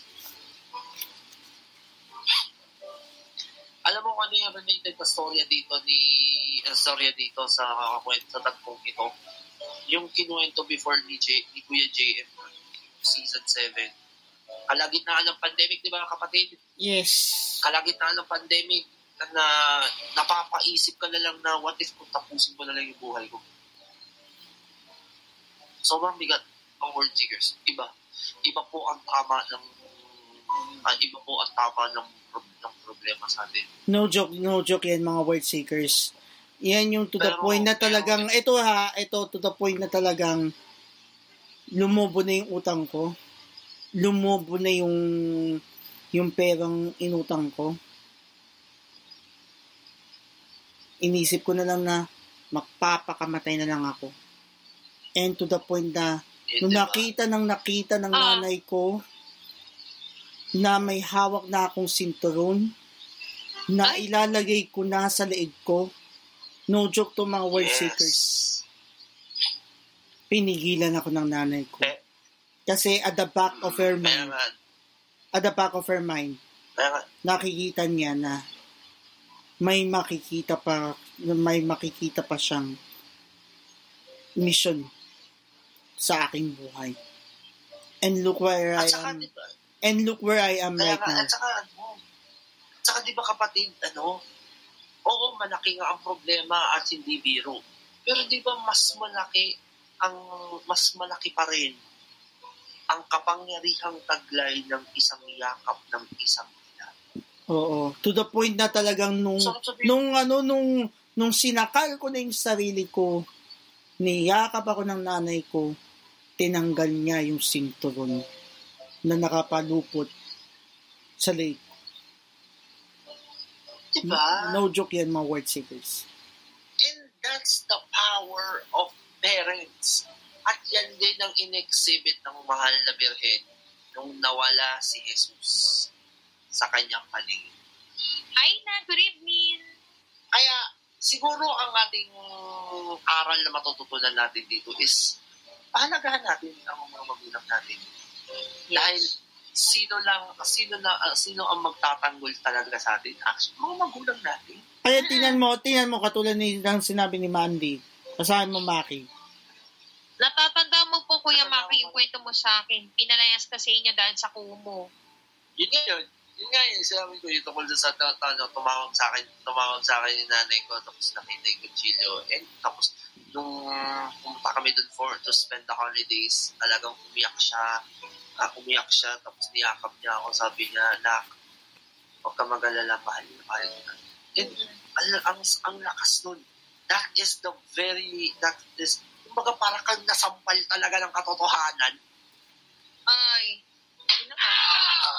At ako naman Totoo kasi, ako naman kasi, ano, um, di ko na-experience na yung panghihiwa. Um, na-admit ko po that I have suicidal thoughts. Um, kapag may dumating po ako sa point na walang nag-support sa akin, walang nakakaintindi sa mga kinalalagyan ko. Kaya sabi ko, Lord, kunin niyo na lang ako. Paano kung walang nakakaintindi sa akin? Paano ko na ulit yung mga hinanakit sa akin? Pagdating sa mental health issues. Kaya pinipili ko na yung lumalaban. Yes. Pero di ba mga ano, yun Minsan naman, kung ako, pag inaway ako ng ano, minsan pag inawa ko ni mama, na-trigger yung sakit ng ano, I mean, yung, yung tipong worries, sinampal ako, etc. Ngayon, sadya ako mag-walk out at tatago sa kwarto para hindi niya ako pa ako saktan. Medyo violent din mother ko, pero at the same time, ako yung tipong may kasalanan minsan siya naman. Kung tatago ka na lang sa kwarto para hindi ka, minsan sasabihin alis na lang ako dito. Total, meron naman na akong ano, yung yung tipong totoo, Pero, pero, Totoo.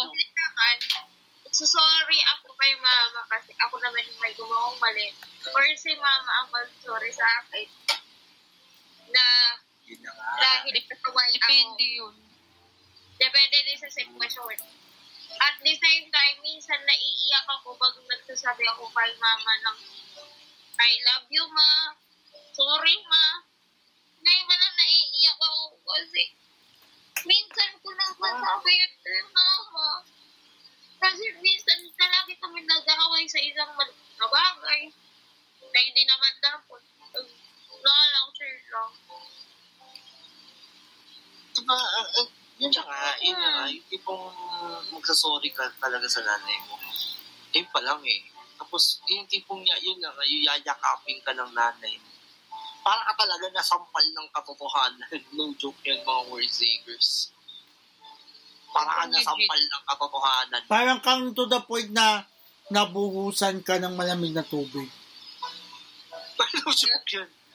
Yun, Kaya eh, nga, ang lesson wala kang choice kasi sila ang nag sila yung nag-effort, sila yung nag-sacrifice na nung malita hanggang ngayon, sila ang nag-provide kasama dad ko or daddy natin.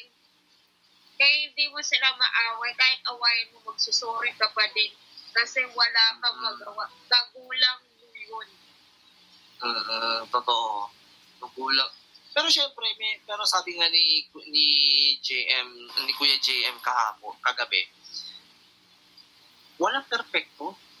Walang perfectong magulang. Walang perpektong magulang, walang perpektong anak, Totoo. walang perpektong pare, walang perpektong... Sino naman po perfect? Oo. Alam mo, so, super sampal sa katotohanan to sa lahat ng mga magulang. Pag hindi kayo humingi ng paumanhin sa mga anak ninyo dahil nasaktan nyo sila, pride na po yan. No joke yan. Mga, no joke po yan, mga word seekers natin na Sampa, magulang. pa, pakisampal kayo mga magulang na hindi nagbibigay ng paumanhin. Pakisampal nga please dahil promise. Ah! Kasi number one, kasi again, lahat, hindi tayo perfecto eh. Who are we to act perfect kung hindi naman talaga tayo perfecto? Tama? But God made So, us yun. perfect in His image and likeness. Exactly. Amen. Kaya, kaya palakpakan muli natin ang ating Panginoon sa napakalan ng paglilino niya ito sa ating ah, preparation, sa ating first Saturday devotion. Abangan niyo po yan. At sa puntong ito, mga word seekers, bago po tayo maging emotional, makimarites na po muna tayo. Ay, oo. pinakasariwang balita tungkol sa Vatican at sa ating lokal na simbahan Ay! sa tulong Nako! ng VaticanNews.va, Catholic News Agency at CBC News dito lang sa ating Sa hashtag ulat, Vatican. Pero, paumanhin, wala tayong bagong balita sa lokal na simbahan. Kaya dadako tayo sa Catholic News Agency at VaticanNews.va para sa araw na ito. or bago muna tayo magpatuloy dyan, gusto ko lang i-congratulate muli ang uh, Saints Peter and Paul Parish sa Makati for being uh, awarded and cited by, na- by the National Museum bilang important cultural property. Yun yung binalita natin kahapon, mga word seekers. Ayan. Ngayong araw na ito, naku, napakagandang balita naman to. Dahil ginawaran lang naman si Pope Francis ng Cinema for Cinema for Peace Award for efforts to support Ukraine. Palakpakan naman natin si Santo Papa Pope Francis. Pope Francis. Jacob Lynch, founder of an international organization that promotes values and change in the world through film, presents Pope Francis with the Cinema for Peace Award for his efforts over the past year and a half to support the people of Ukraine.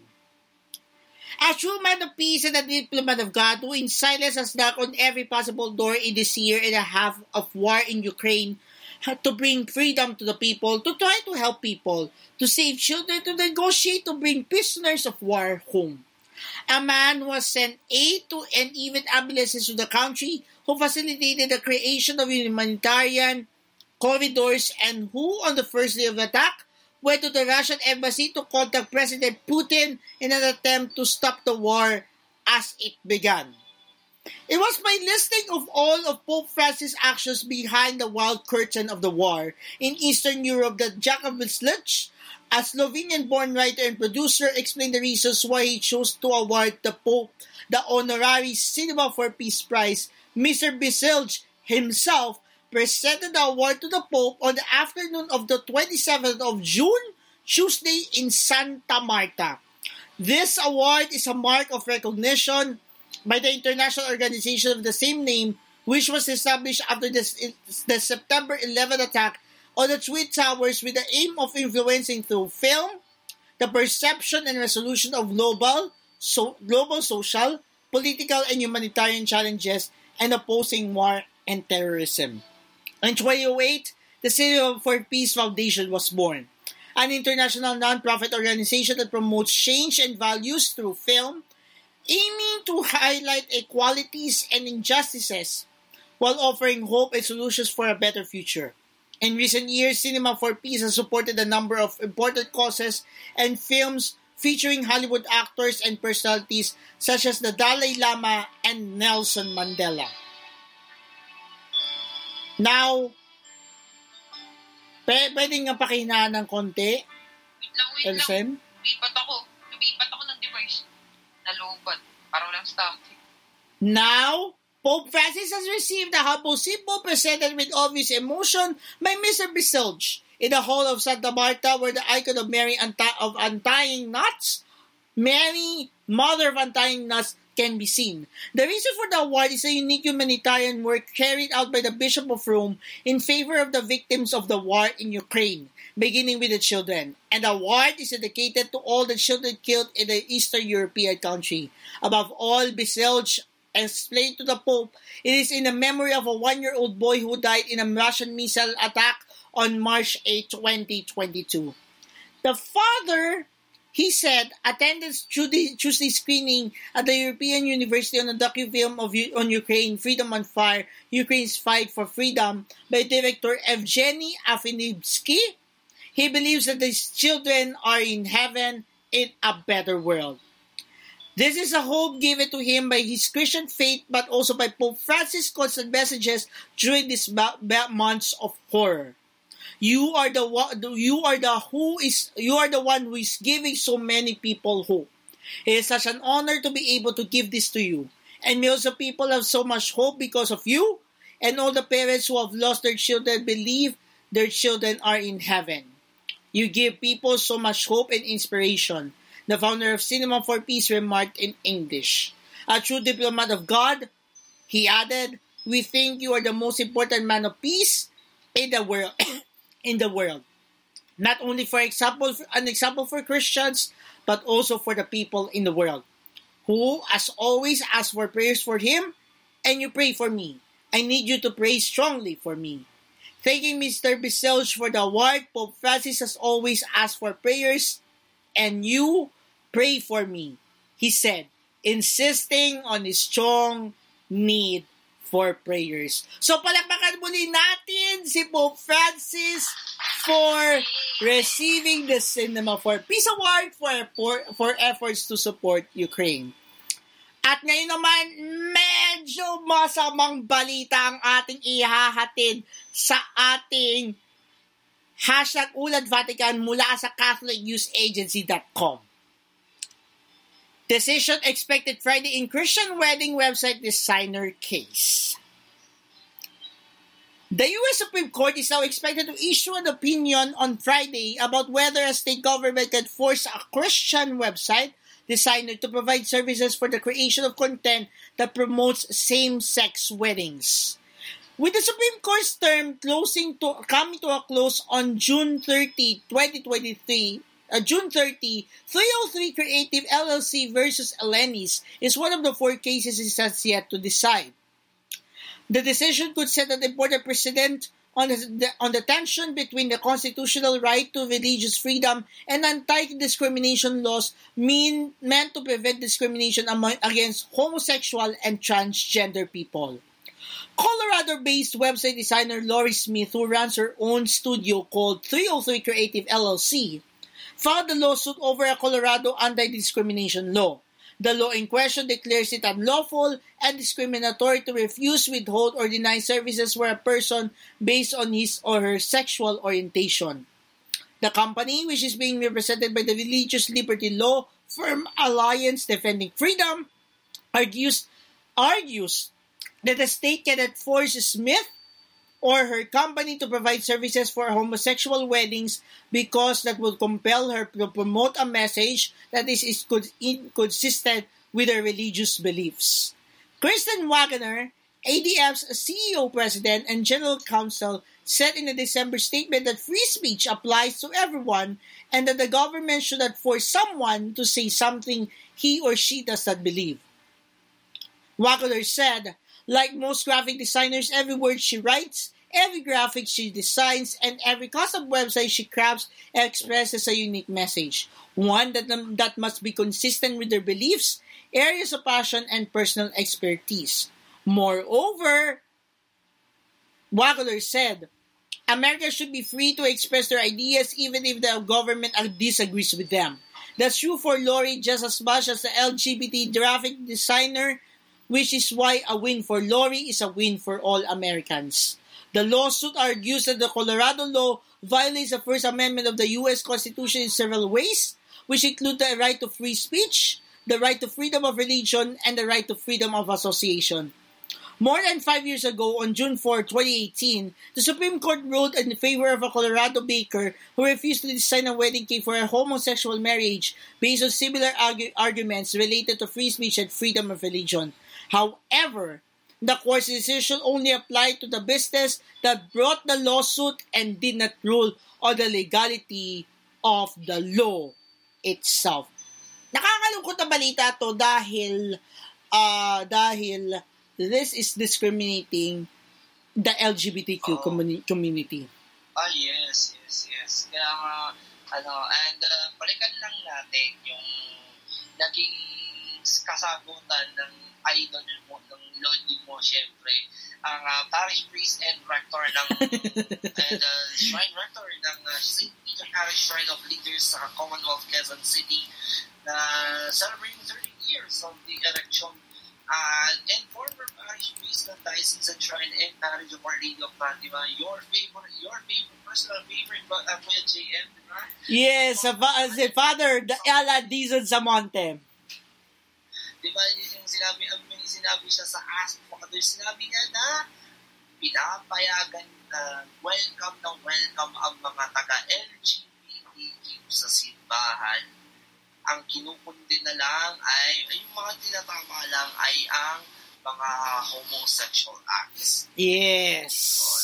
So, yun yung sinagot ni Father Alan. Muli, shoutout po kay Father Alan Luzon sa Monte and uh, to the rest of the uh, staff of uh, St. Peter Parish Shrine of uh, Leaders and happy 30th anniversary.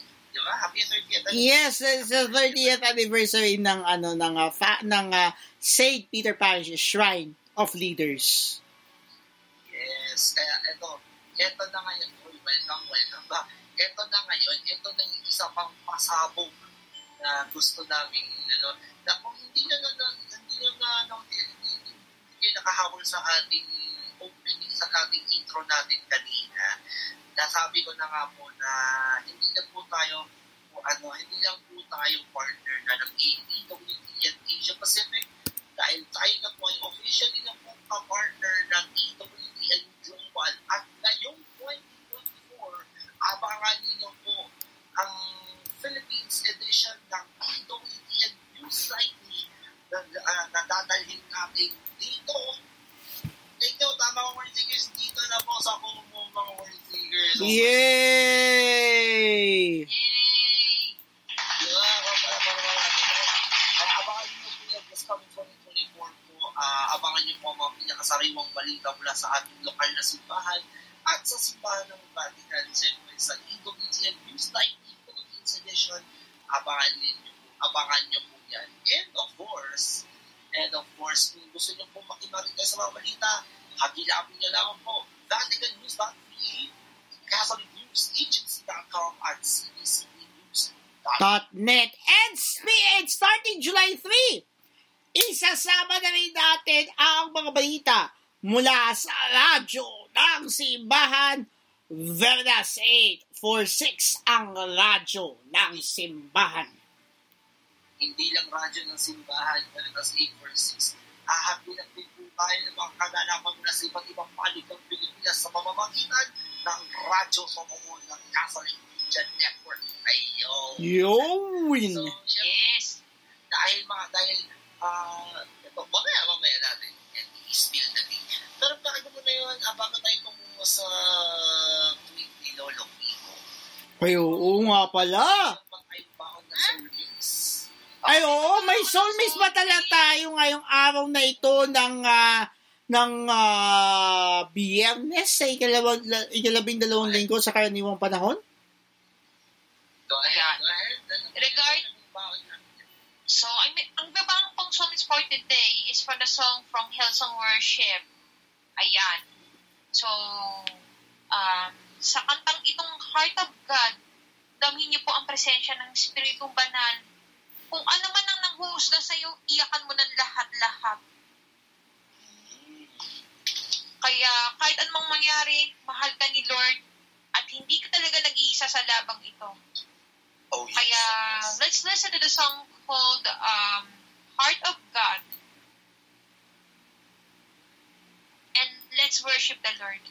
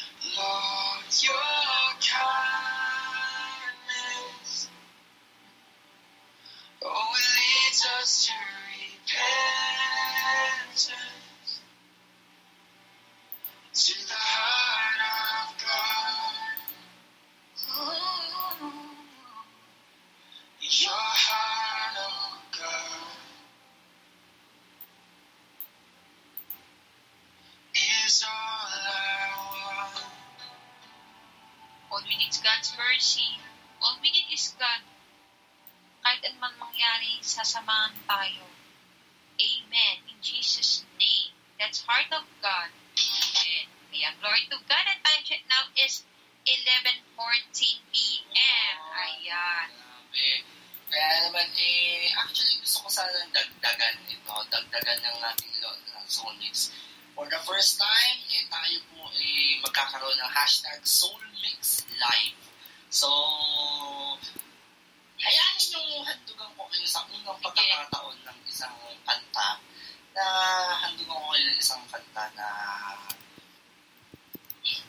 handugan ko kayo ng isang kanta na ah, siyang magbibigay sa atin ng, inspira ng inspirasyon natin lalo na ngayon lalo na ngayong panahon na ito kasi alam niyo nakakatuwa na ano so hanap tayo ng isang maganda din ng kanta Ah, so for the first Take it time away, for the bro. first time to ah, Go. kasi pagpasensyahan niyo na ako ang mga ano dahil listen uy hello muna kay BBN Aquino ay ako. Ay! na ko Uy, shout out sa ating napakagandang ah, isa sa napakagandang kabatch or ka-groupmate ni Michimi nung nakaraan ah, na na, na, na mayroon ng solo single na, na pinamagatang Minamadali, Vivian Aquino. Ayan. Oh, From yes. Capinatics Official. Ayan.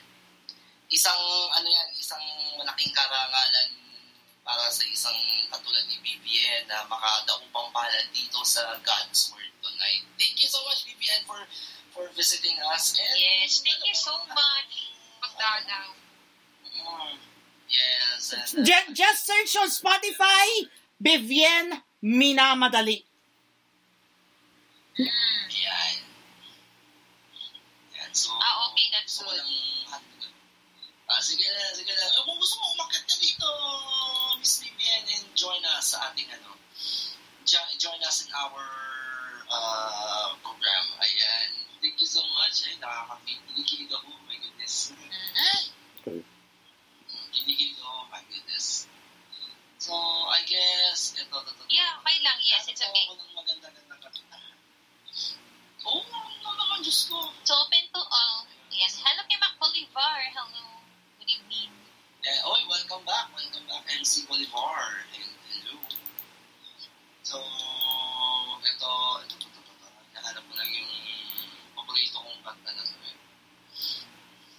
Take it away, Brother Maki. Ako, my goodness. For the first time kasi ako for. I think this is, uh, for starter, for to start off, um, to start our, uh, to start our,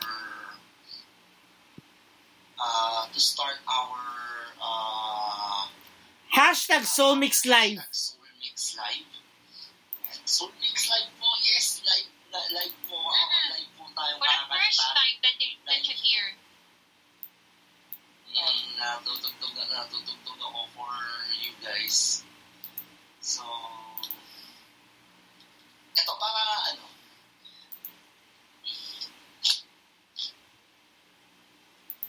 Ayan, so I guess I, I guess itong bagay na bagay na kanta for to start off our hashtag uh, Soul Mix Live.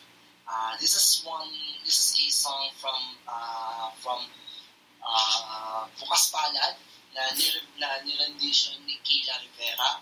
Mapapakinggan niyo po yan ng Spotify. So, ito po, ang pamagat po nito ay Gandang Sinauna at Saliwa.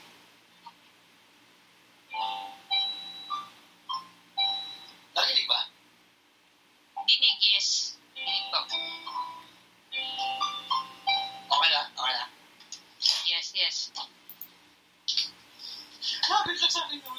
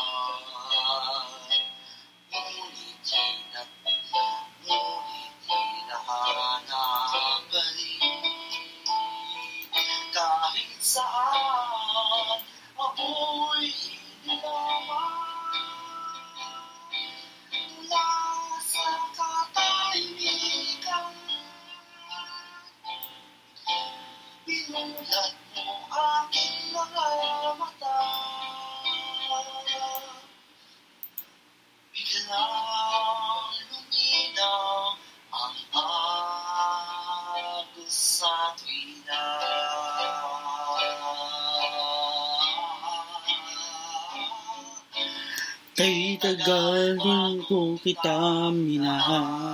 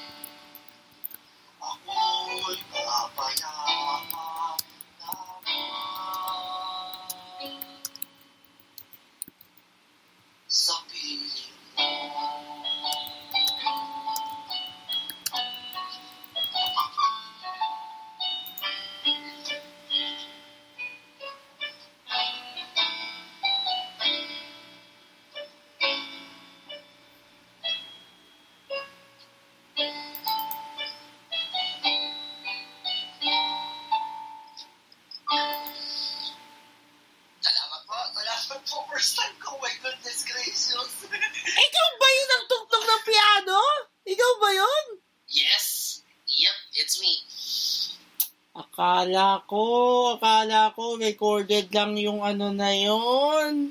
Malakpakan natin si Brother Baki. Thank you, thank you, thank you very much, thank you very much, thank you very much. So, muli po, thank you so much po. And, uh, yun po, um, panakalakalang, pero abangan ninyo po, uh, this coming Saturday and, and tomorrow, tomorrow and Sunday, meron po kami mga recordings po ni Queen Elsen uh, na ipopost sa ating Facebook fan page na The Divine Jewel, na The Divine Jewels and God's Word Tonight sa hashtag prayers wrapped in songs. Abangan niyo yan. And so, si Queen Elsen, na, na, nasaan? Nangyari? Queen Elsen! Woohoo! Sorry. Ah, sorry. Sorry, nakamute pala ako. Love. Sorry, sorry. Kasi na, kasi na-appreciate ko naman kasi yung ano eh. Nadidinig ko naman kasi piano mo. Hindi ko nga alam na marunong ka pala, kaya nakamute ako. sorry naman, kaya na, napanga nga ako. Galing kasi. Kaya nga, galing mo eh.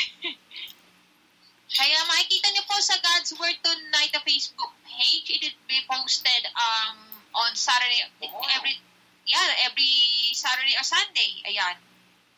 Is ang ating hashtag prayers wrapped in song. Uy, ano ha, bago tayo, bago tayo tumako sa hashtag tweet ni Lolo Kiko, um, may malaki akong, ano, may malaki akong announcement. Ano announcement? What is that? Our Twitter account, which we which we are using to find for the tweet of Lolo Kiko, is now on a review to get a blue check. Ah, kaya pala naka-ano yun? Naka-gray. Napapansin ko noon. Ay, na-agree. Yung, yung check ni ano, yung Twitter account ni Pope Francis. Ah, okay, okay, okay, okay. Oh, alam ko naka-blue check din, di ba? Mm-mm. Yes, so and uh, we are ano, and we uh, and our account GMP Angelo 2015 will be on the rocks of a review to get a blue check. Oh, Ah, congrats, congrats, congrats. Grabe. Hintay-hintay. And uh, and we will give you the update and we will give you an update once once if it has been approved we will be posting long tweets for good Okay. ayun. So again, pagpasensyahan ninyo kung medyo putyo-putyo yung tugtog ko. Okay lang yan.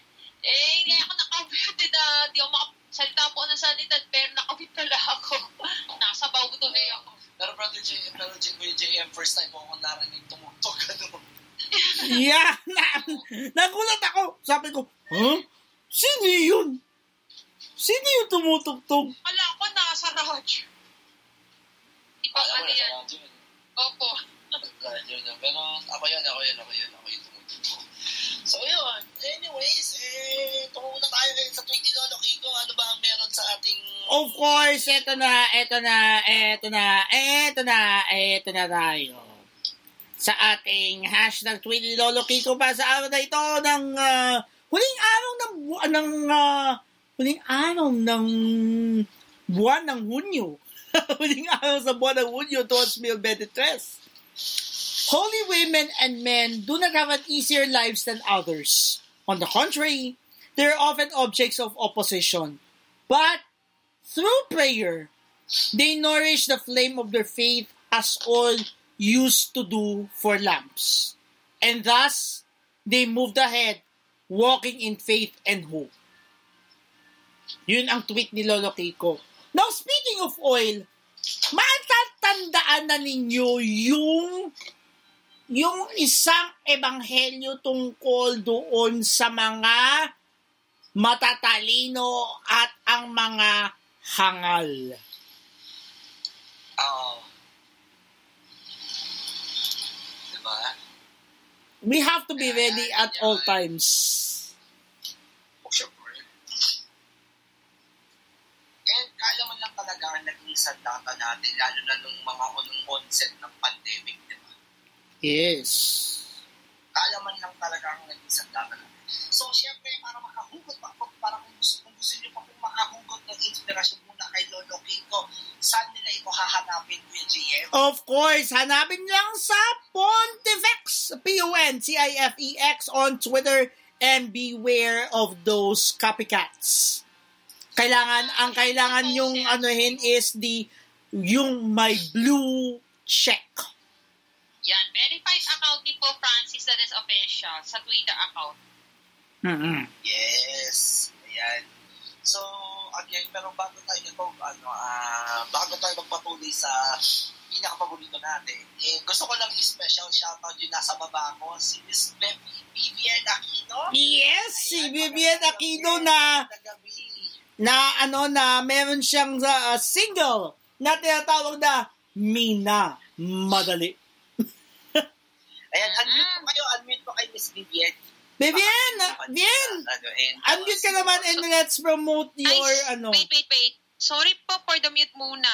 Ah, Ano, okay. It's busy okay. Ah, okay lang, okay lang. Baka busy yata to. Okay lang, okay lang, okay lang. It's okay lang, it's no problem. I'm working on my new song. Ah, that's why. Oh, aba, aba, aba, may second song na siya. We don't work out. So, supportan muna natin ang ah, kanyang unang ah, unang kanta na tinatawag na Mina Madali by Bevien na available na on Spotify Music. Yan. Ayan. Hopefully, ma-publish soon. Yeah, hopefully naman, pray for it. Ito, ito ha, ito, ito isa sa mga, ito ang isang, ah, ito ang patikim sa, sa, sa kanyang kantang Mina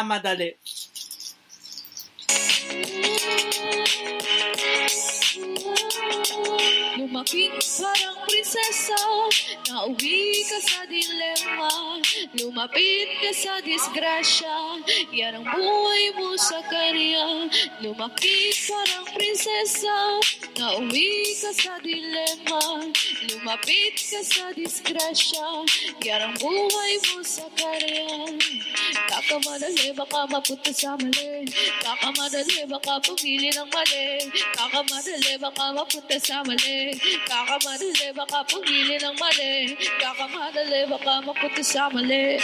Kakamadali baka pumili ng mali. Kakamadali baka mapunta sa mali. Kakamadali baka pumili ng mali. Kakamadali baka mapunta sa mali. Kakamadali baka pumili ng mali. Kakamadali baka mapunta sa mali. Kakamadali baka pumili ng mali. Kung dati ay sa Ayun, yun ang naging kanta ni, ni, ano, ni Vivian. Yeah. Or congratulations, grabe. Congratulations. So, mapalakpakan naman natin si Si Miss Vivian, ayan. Kaya kung gusto ninyong ano, kaya kaya sinabi ko doon sa aking stories eh, yan, sa kakamadali ninyo, hard to get si Vivian. Oh, napunta sa maling tao. Ay, Wait, bago. Alright, so, ano, ano mo na din kay Lucy, kay Ray Luciano. 819 or 819, welcome sa God's Word tonight. At ito na nga, Brother uh, Kuya JM, ito na, nandito na tayo sa paborito nating segment dito sa programang ito. Eh, ako, ako, super nako, ako, nakukulitan na ako sa mga newbies natin na will sino siya? Hello po. Ate, uh, Ate Elsen, ako yung nagtataka na talaga, ano ba talaga tong hashtag Pabaon sa pagtulog. Tulog. Nako.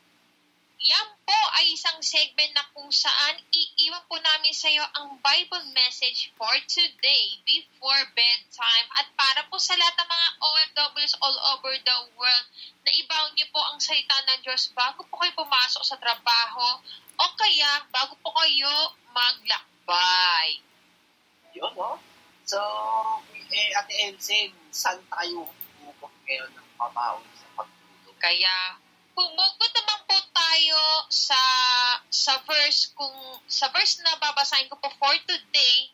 Kung titingnan po natin kung na, ang babasahin ko po ay nakaka-relate po dito sa gospel reflection for today or gospel um, gospel word of the day as well. Okay. So, ang ating hashtag pabang sa pagtulog for today is from the verse of um, first book of Samuel, chapter 12, verses 1 and verses 19 to 24. Ulitin ko po, ang ating hashtag pabang sa pagtulog for today is from the verse of the first book of Samuel, chapter, tw- chapter 12, verses 1 and verses 19 to 24. So, so let's listen to this.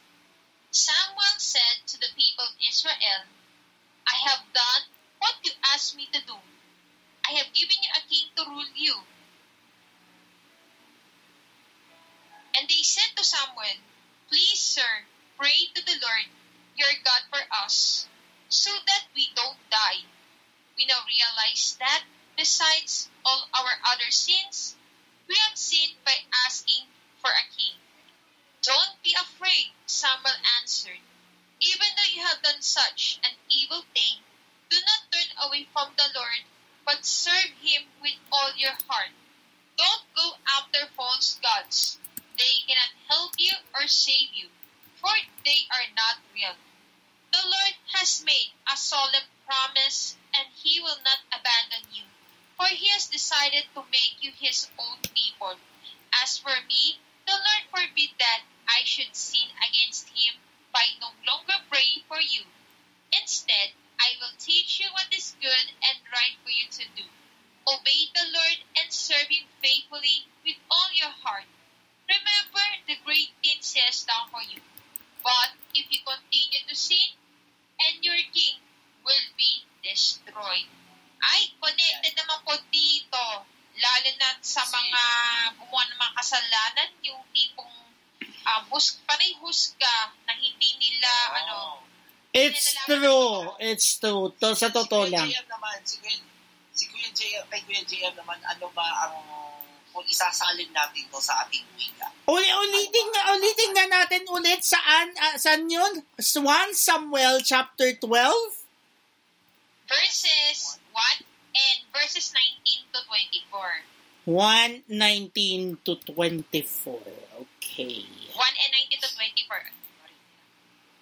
Teka lang ha, tahanapin natin ang Tagalog version nito para mas maintindihan natin. Oo. Eto na. Sinabi ni Samuel sa sambay ng Israel, Ngayon, nasunod ko na ang gusto ninyo. Nabigyan ko na kayo ng hari. Sinabi nila kay Samuel, Ibanalangin mo kay Yahweh na huwag kaming mamatay dahil sa paghingi namin ng hari. Malaking kasalanan ang dinagdag namin sa marami na naming pagkakasala. Huwag kayong matakot, sabi ni Samuel. Kahit malaki ang pagkakasalan ninyo kay Yahweh, huwag kayong lalayo sa Kanya. Ang kailangan ay paglingkuran ninyo siya ng buong puso. Huwag ninyo siyang tananikuran. Lumayo kayo sa mga Diyos-Diyosan. Hindi kayo maliligtas ni matutulungan ng mga iyan sapagkat hindi sila tunay ng Diyos. Hindi kayo bababayaan ni Yahweh sapagkat iyon ang aking pangako. Ang kanyang pangako, rather. Kayo'y pinili niya bilang kanyang bayan. Ipagpanalangin ko kayo at tuturuan ang dapat ninyong gawin. Subalit matakot kayo kay Yahweh. Manatili kayong tapat sa Kanya, paglingkuran ninyo siya ng buong puso at lagi ninyong alalahanin na ang mga kabutihang ginawa niya sa inyo. So, ibig sabihin, it's all about the goodness of the Lord. So related. Exactly. Related siya. Bakit ka mo kuya? Bakit kuya Maki? Paano naging related? Eh, ang naging topic natin kanina ay panghuhusga. Mm-mm. Eh, totoo nga. Pero, di ba sinabi, balikan natin yung sinabi ko kanina, anong karapaman natin kung panghusgahan natin ang iba? Kung ang Diyos nga, hindi na tayo huhusgahan sa mga kamalian natin. Tayo pa ba kaya? Pinadala nga niya si kaya nga pinadala niya si Kristo eh. Di ba? Kaya nga pinadala si Kristo para tayo ay tubusin. Sabi nga ng ito, kadalian sa sinasabi ko ng mga pare, hindi kagustuhan ng Diyos ang mapunta tayo sa impyerno. Correct. O sa tagat-tagat ng apoy. Hindi ka gusto mo sa Panginoon. Mm. Kaya, kaya may napupunta sa impyerno dahil kagustuhan yun ng tao. Correct. Tayo rin, tayo rin ang may gusto ng joke yan. Pero syempre, dala ng pagmamahal sa atin. Nabalikan ko lang ito kahapon, nabalikan na natin ito kanina. Baka balikan ulit natin dito, ulit-ulitin natin ito dahil ito ang pundasyon ng ating pananampalataya. Ang pinakasikat na verse sa balat ng lupa, John chapter 3, verse 16. For God so loved the world that He gave His only begotten Son, that whoever believes in Him might not perish but have an eternal life. So, all in all, yan. Tagalog. Ayun, si Vina, hello. Tagalog. Tagalog, di ba? Gayon na lamang ang pag-ibig ng Diyos sa buong sansinuko nang, nang ipadala niya ang kanyang bugtong na anak na kung sino man ang mananalig sa kanya ay hindi mapapahamak bagkus pagkakalooban siya ng buhay na walang Hanggan. Ayan. Ito, ulitin ko lang yung verse 24 kasi na, napastruck sa akin itong verse 24 ng unang Samuel. Matakot lamang kayo sa Panginoon at maglingkod kayo ng tapat sa Kanya ng inyong buong puso. Alalahanin ninyo ang mga dakilang bagay na Kanyang ginawa sa inyo. tama. Mm. Diba? Nilaan niyo ang kabutihang nagawa ng Panginoon sa inyo. Kasi, ito ba, yung mga yung kagandahan ng Panginoon ay hindi nasusukat sa mga kung gaano siya sumasagot sa mga dasal natin. Tatandaan natin muli ito na pag na, na-educate na ni Kuya J.M. dito sa ating lahat mga word seekers ang tatlong basic na sagot ni Lord sa bawat dasal natin. Yes! Yes, No. No! And wait. Pause. and Ah, wait pala, sorry. Yes, no, and wait. Yan. Yes! Oo! Yes, Sinagot na! No! yes dahil pakikinabangan mo. Oo. No! Medyo lumiis ka muna ng konti dahil may ba may mas maganda pang ilalaan sa iyo ang Panginoon. And wait, Or no. Or no kasi pakikinabangan. yes. Mm-mm. And wait, And wait, hintay ka muna ng, ta- ta- ta- ng tamang panahon. May a sabi nga ni Queen Elsaid, may aayusin pa. May kailangan ka pang ayusin. Yeah. So, Ayan. Ayan, yes, Bien. Ano yung question mo? Go ahead, uh, Vivian. Go ahead. Uh, gusto mo mag-unmute na, mag-unmute na para... Ayan, eto yung tanong niya. Ito question. In what instances of our life po kaya bakit minsan ang answer ni Lord ay wait? Okay, let me, okay, let me answer that. Okay, tandaan mo may, may isang, may isang kapana, may isang talata sa Biblia na sinasabi, bago ka mag-alay, bago ka mag-alay sa harap ng dambana, ayusin mo muna ang puso sa iyo na na sa pagitan mo at ng iyong kapatid, saka ka mag-alay. Hmm. Ibig sabihin, may kulang pa, may kulang pa na kailangan mong gawin upang masunod mo yung mga... Kumbaga, hindi mo po, hindi natin pwedeng pamasin yung isang pamasahin yung isang bagay na meron ka pang gagawin. Kaya ka, ang sagot ng Panginoon ay, minsan ay, wait, kasi may kailangan ka pang ayusin sa buhay. And sama nga ni Ate Elsa kanina, practice my patience.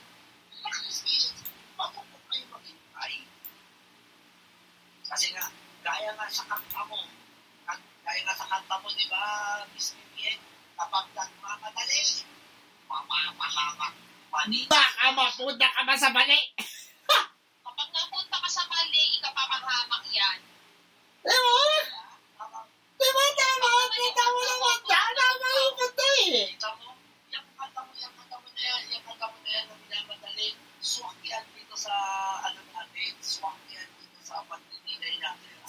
siyang hababaw sa pagtulog. Yung kantang minamadali. Kasi, meron isang kabaga, kapag minamadali natin ang isang bagay, minamadali natin ang isang bagay,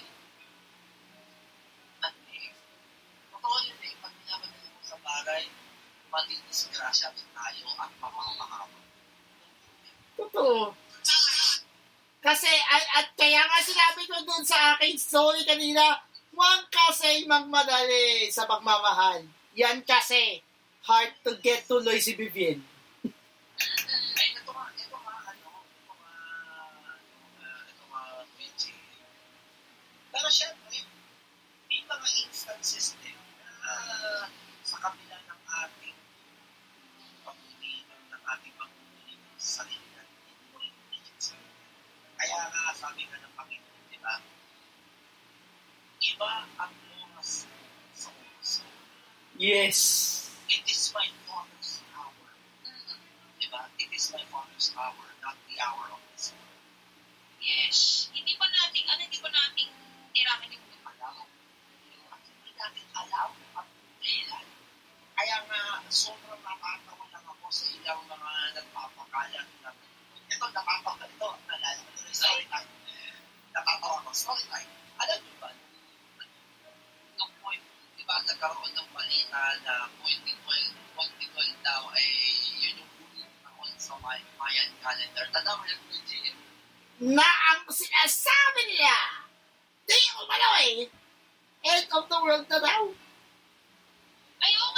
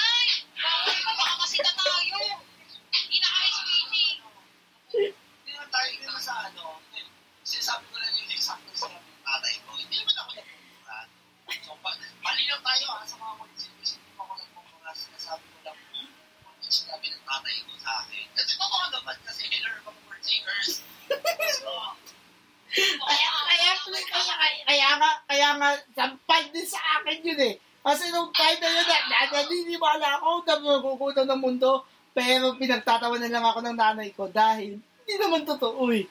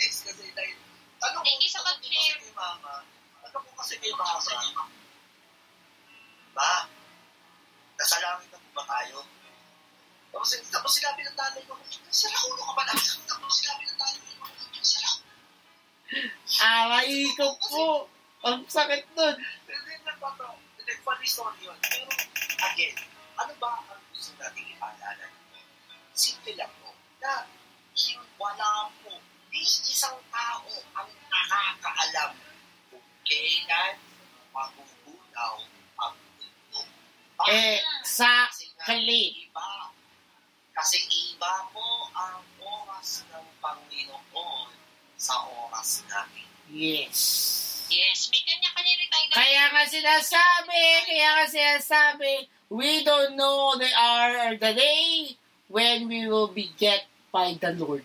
Only God knows. Yes, amen. Pero, ika natin sa Bible. Nakuha na rin kung na rin tayo sa Bible na. Sa Bible. Ano ang sabi? Ito, Paki-research, paki-research kung saan talata ito ha. Lagi sinasabi, do not worry for tomorrow, for tomorrow will worry itself. Ano yun? Do,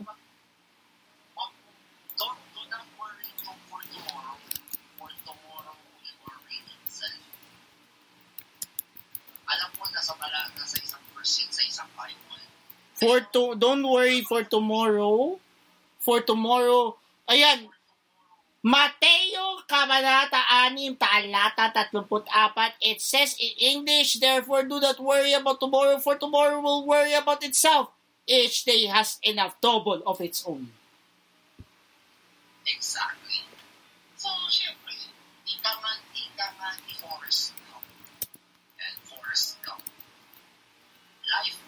a box of chocolates. You never know what you're get. Sometimes it's bitter, sometimes it's sweet. Sometimes with coconuts, sometimes with nuts. Diba? Sometimes with fruits, sometimes it is plainly chocolate. Kaya nga sinasabi na nila, why not coconut, shell nut, peanut, choc nut? Kahit anong klaseng nut. Ito, hindi hindi na talaga eh. Kasi hindi mo alam kung ano mangyayari. Pero syempre, why worry?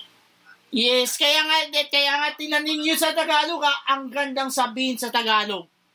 Kaya nga huwag ninyong alalahanin ang bukas sapagkat ang bukas ay mag-aalala sa sarili niya.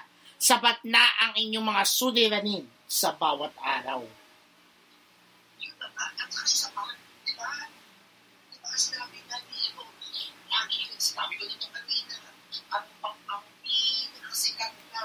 Sinabi ni Padre Pio, Pray, hope, and don't worry. Manalangin, magkaroon ng pag-asa at huwag kang mag-alala. magdasal, umasa, at huwag mag-alala. Yun. Magdasal, umasa, at huwag mag-alala. That's a simple thing. Ito yun eh. Kasi dahil isipin mo sa bawat pinagdaanan ni Padre Pio na isipin mo kung akala nyo madali lang yung madali ang ano madali lang yung madali at napaka-privilege ng ng, ng ginawat sa kanya ng Panginoon na stigmata ay nako I will dare say no. Bakit? mabigat mo ang responsibilidad na magkaroon ka ng stigmata. Mabigat mo. I'm telling you. Bakit? Kasi isipin niyo when you are being, um, when you have the stigma, when you have a stigmata in any parts of your body, magkakaroon ka ng kakayahan na magpagaling question ko mga word singers, gusto nyo ba ng ganong attention? I don't think so. I don't think so. Kaya again, mga word singers, paalala ko lamang po sa inyong lahat. Isang napakalaking paalala na ang, na ang ginagawa natin na uh, ano to, is sa mga pinagdadaanan. Kaya nga, again, mga kapatid, ito, again, kapatid, ito, nakikinig sa programang ito. Tatandaan mo, mahal ka ng Panginoon. Each time, everyday, tinataas ka niya, tinataas ka niya upang, uh, upang masenso ka sa buhay. At higit sa lahat, maging bahagi ka sa kanyang plano ng kaligtasan. Yes. Tataman na natin ito, balikan, uh, balikan natin ito, napaka-iconic na, na ano na yung nakakatulisip. Hindi ko lang malimutan na lahat tayo, reality check ko ah, lahat tayo may mission. Yes, ano yun? Ano yun? Ang hanapin ang tatlong L.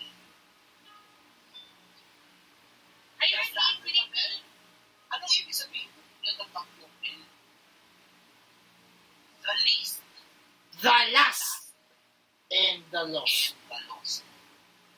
Please, last, and lost. Yun ang vision namin. Dahil, again, yung mga ika ka ng pinakasikat na kanta na pananagutan, Walang sinuman ang nabubuhay para sa sarili lamang. Walang sinuman na namamatay para sa sarili lamang. Tayong lahat ay may pananagutan sa isa't isa. Tayong lahat ay tinipon ng Diyos na kapiling niya. ng kapiling niya. Exactly. Walang namamatay ko ng buhay para sa sarili. Kaya pananagutan natin ang isa't isa. Kaya nga, balikan kaya yan, yan, yan ang pagtutunay sa ating gospel kanina. Which gospel natin ngayon, mga araw na ito, which is, huwag tayong mamusla.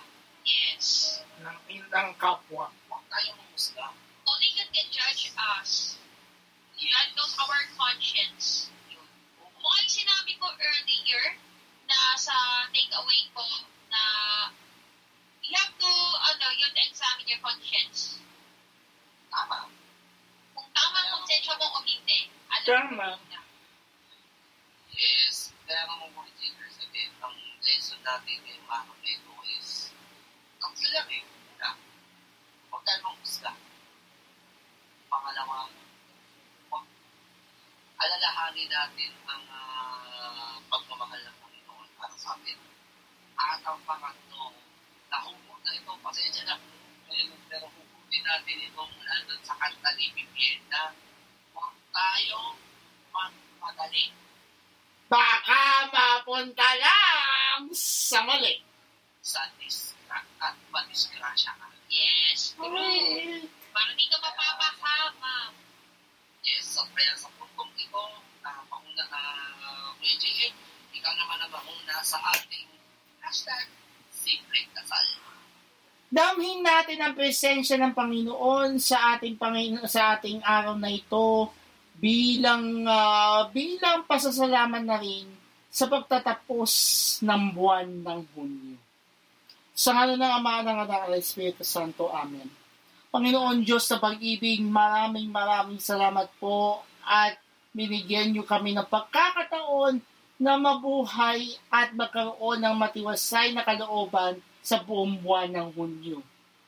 At sa pagpasok ng aking buwan ng aking kapanganakan, buwan ng Hulyo, naway kami ay gabayan ninyo, Inang Maria at Panginoong Yeso Kristo sa panibagong hamon sa buhay sa buong buwan ng Hulyo.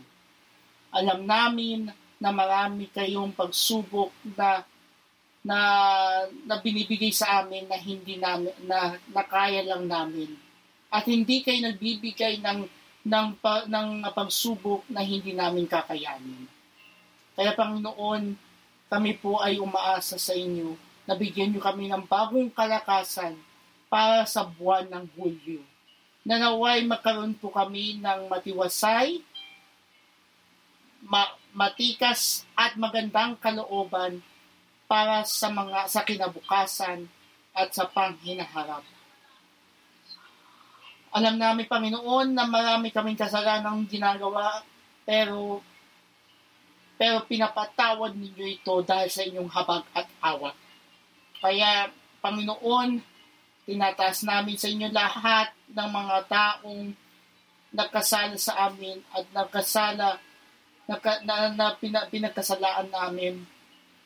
Nanaway, punuin nyo kami ng mahabang pasensya, mahabang habag at awa katulad ng inyong habag at awa sa amin.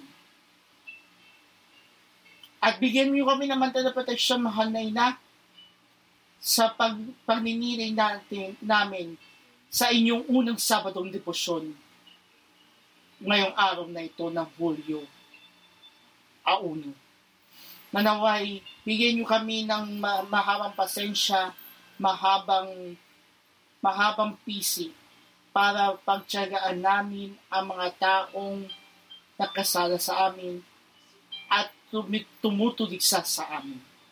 Ito'y samang dalangin namin sa pangalan ng iyong anak na si Jesus na nabubuhay ng hahari sa tulong at gabay ng ating mahal na ina ng Fatima magpasawalang hanggan. Amen. At para gabayan tayo sa atin laban sa kapahamakan, dasalin natin, Brother Maki, ang panalangin kay San Miguel Arcangel. San Miguel Arcangel ang muling pagsalaman at maging pantay kanawa namin sa kalupitan at sa mga sino na lupo. Sunduin mo nga siya ng Diyos na ipinagmamakaawa namin sa iyo. At ikaw Mina na mapupo sa langit sa kapangyarihan ng Diyos. Ipulit mo sa kahinaliman ng impyerno sa Samadas at ang pagulong na Espiritu na pumagala sa sanitunan at nagpapahamon sa mga kaluluwa. Amen. San Amen. Ip- ipanalangin mo kami. Sa ngalan ng Ama, at ng Anak, at ng Espiritu Santo. Amen! It's 12 midnight exactly indeed! We're welcoming our birth month! July is here already!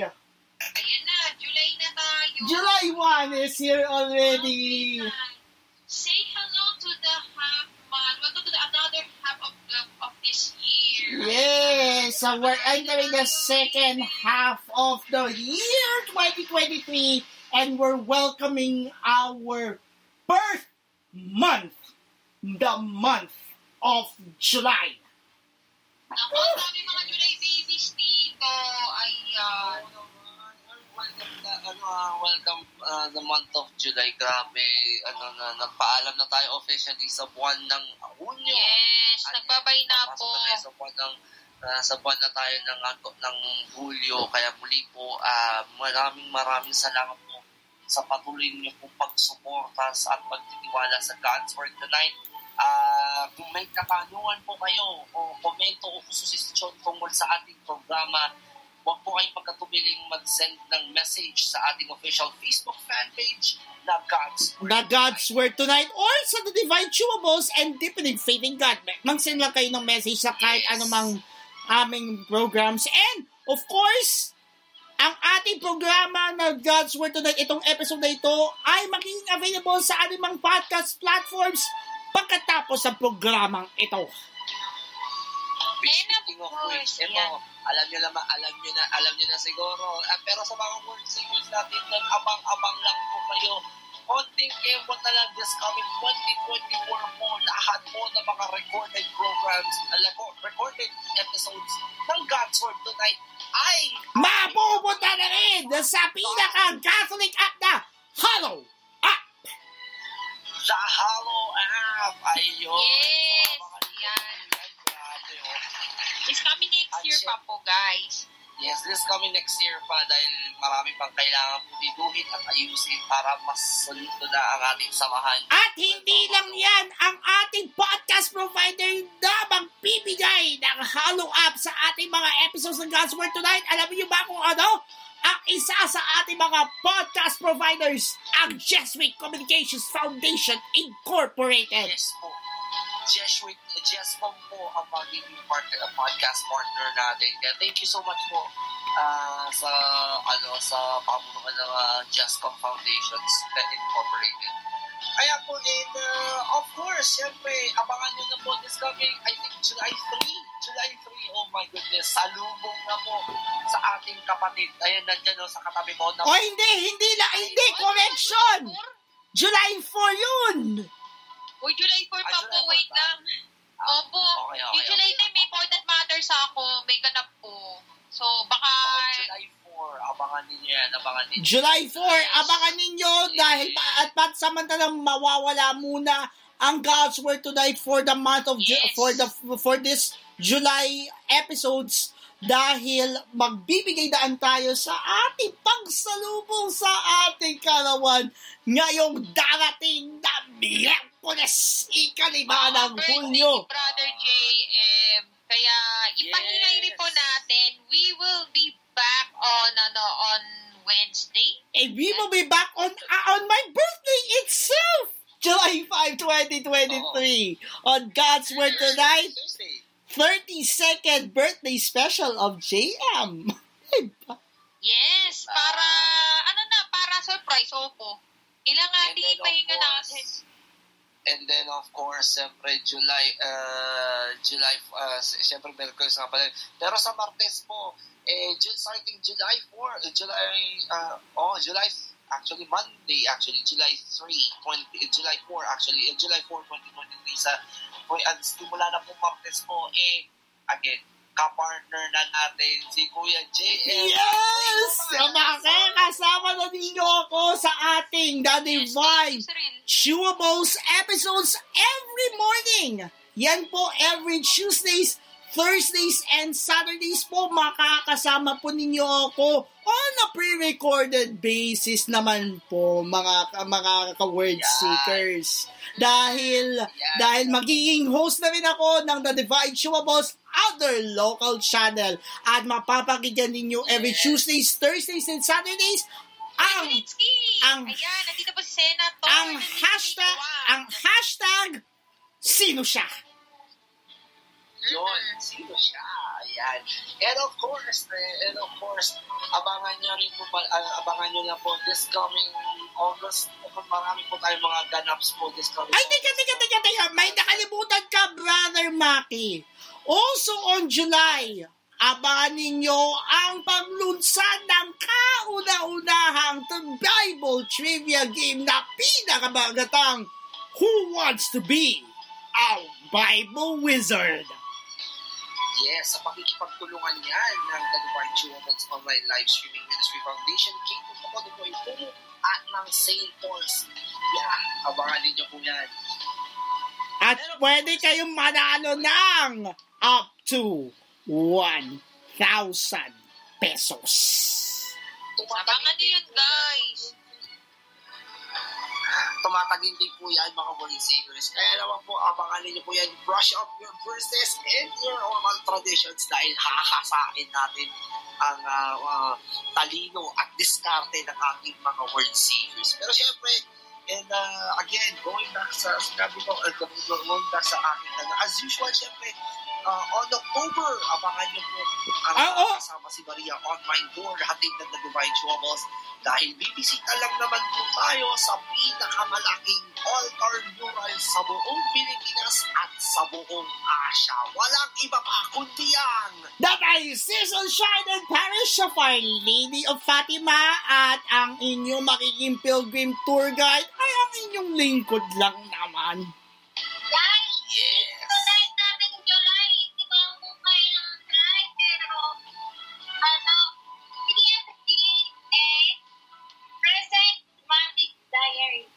Yun! Oo nga pala, the Oo and Genesis Show presents Mandy's Diary.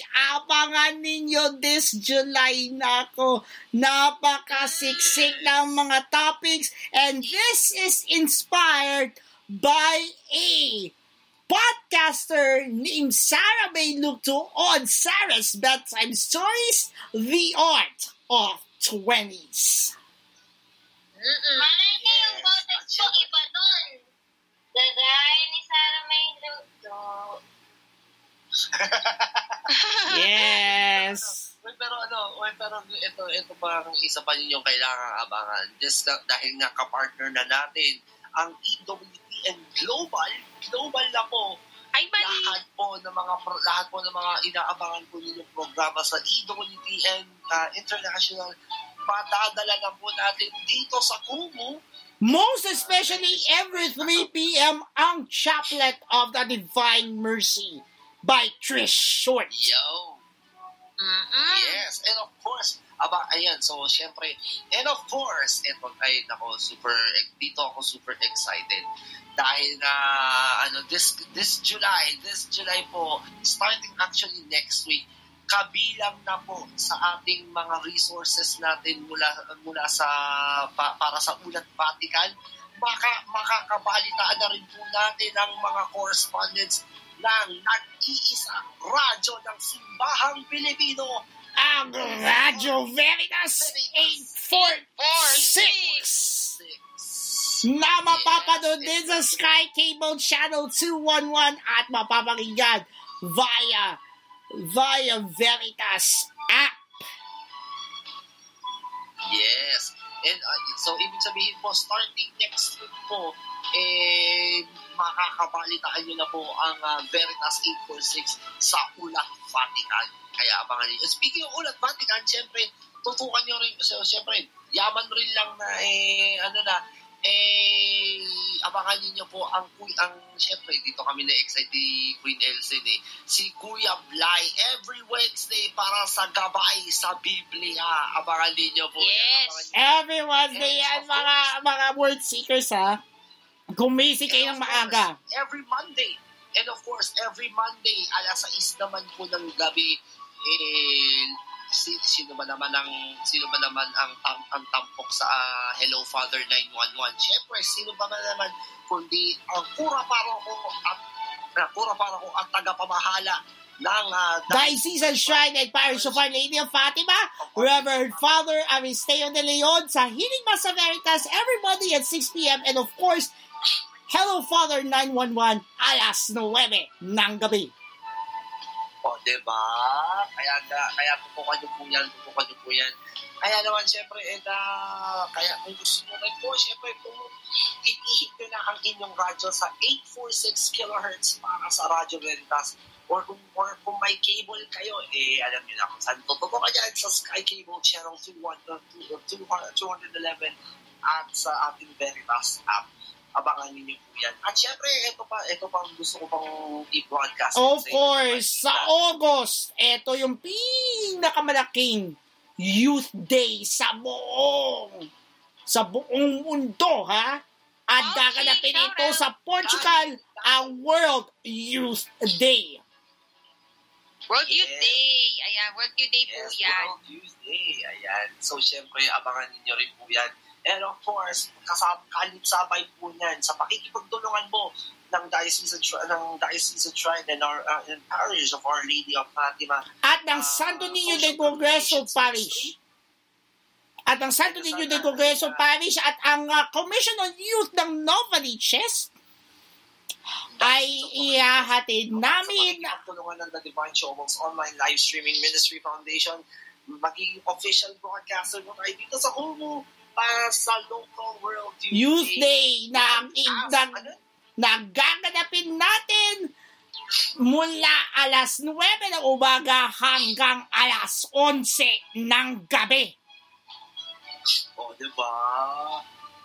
Mas matindi na po at mas malawak na po tayo dahil hindi lang po sa hindi lang po sa Facebook and YouTube mapapanood po yung mapapakinggan nyo na rin po on Kumu ang ating uh, special coverage na special coverage na Yes, yan. mapapanood at ma- mapapakinggan ninyo ang ating ah, ang ating missionary mass mula alas 9 hanggang alas 11 ng gabi. Live na live sa Diocese Shrine and Parish of Our Lady of Fatima. Yes, oo naman. At syempre, on, uh, on July, on July uh, 18, uh, July 16 actually, July 16, abangan niyo rin po ang aking pagbisita sa Dambana ng Ina ng Laging Saklolo as we continue on with our, uh, as we go for a for a kasama si Maria online tour. Ayan, makakausap natin doon ang uh, parish priest doon na si Father uh, Mike Veneracion. And baka ba, ano ba, extension, baka makachamba, machamba natin si Father, uh, si Father Orlan Balino, ang aming minamahal na, pa, na parochial vicar. Ayun. Oy, by the way, sa October na. So, malay natin, baka makakwentuhan natin si Father Aris or si Father Hertz. Father Rick Sambawon, abangan ninyo yan! sa ating kasama si Maria as we tour you around the, the biggest outdoor mural in the Philippines and in Asia, the Diocese Shrine and Parish of Our Lady of Fatima. Naku, napakaganda na ipapakita ko sa inyo bit by bit kung bakit nga ba tinawag the biggest altar mural in the Philippines at ano ba ang kahalagahan ng biggest altar mu- mural na yun. What's the meaning of it? Abangan nyo yan. abangan ninyo. And of course, abangan nyo rin po pala bukas. ah abangan nyo rin po bukas. Ito po ang mabig, ma, ah, bu- ma- malaki pero napakalungkot na no? dahil ang inyong kam- ang inyong pambansang tambayan ng Pilipinas ay magpapaalam. Ah. Magpapaalam na po. Magsasara na po ng kanyang kabanata at ah, may announcement po ako doon. Ano yun? Mamaya, maya. Ha? What's that? Secret. Alo. Ay, nako.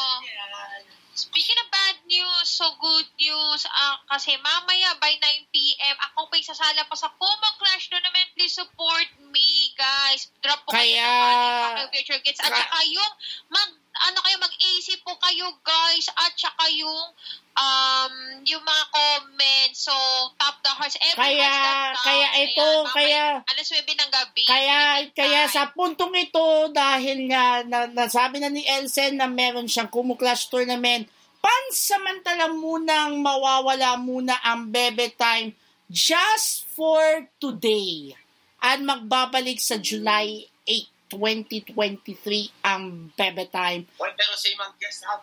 Pero same ang guest ha. Alalahan. Same ang So, guest. Alalahanin ninyo, ang ating guest ay hindi magbabago. Walang iba kundi ang the Divine Chewamos himself, the master of the Divine Chewamos Online Ministry Foundation and Parako TV, Brother Maki Kalandang. Dahil sa puntong ito, dahil sapagkat meron tayong official meeting mamayang alas 7 ng gabi at hindi natin alam kung hanggang ma- kailan matatapos ang aming official meeting.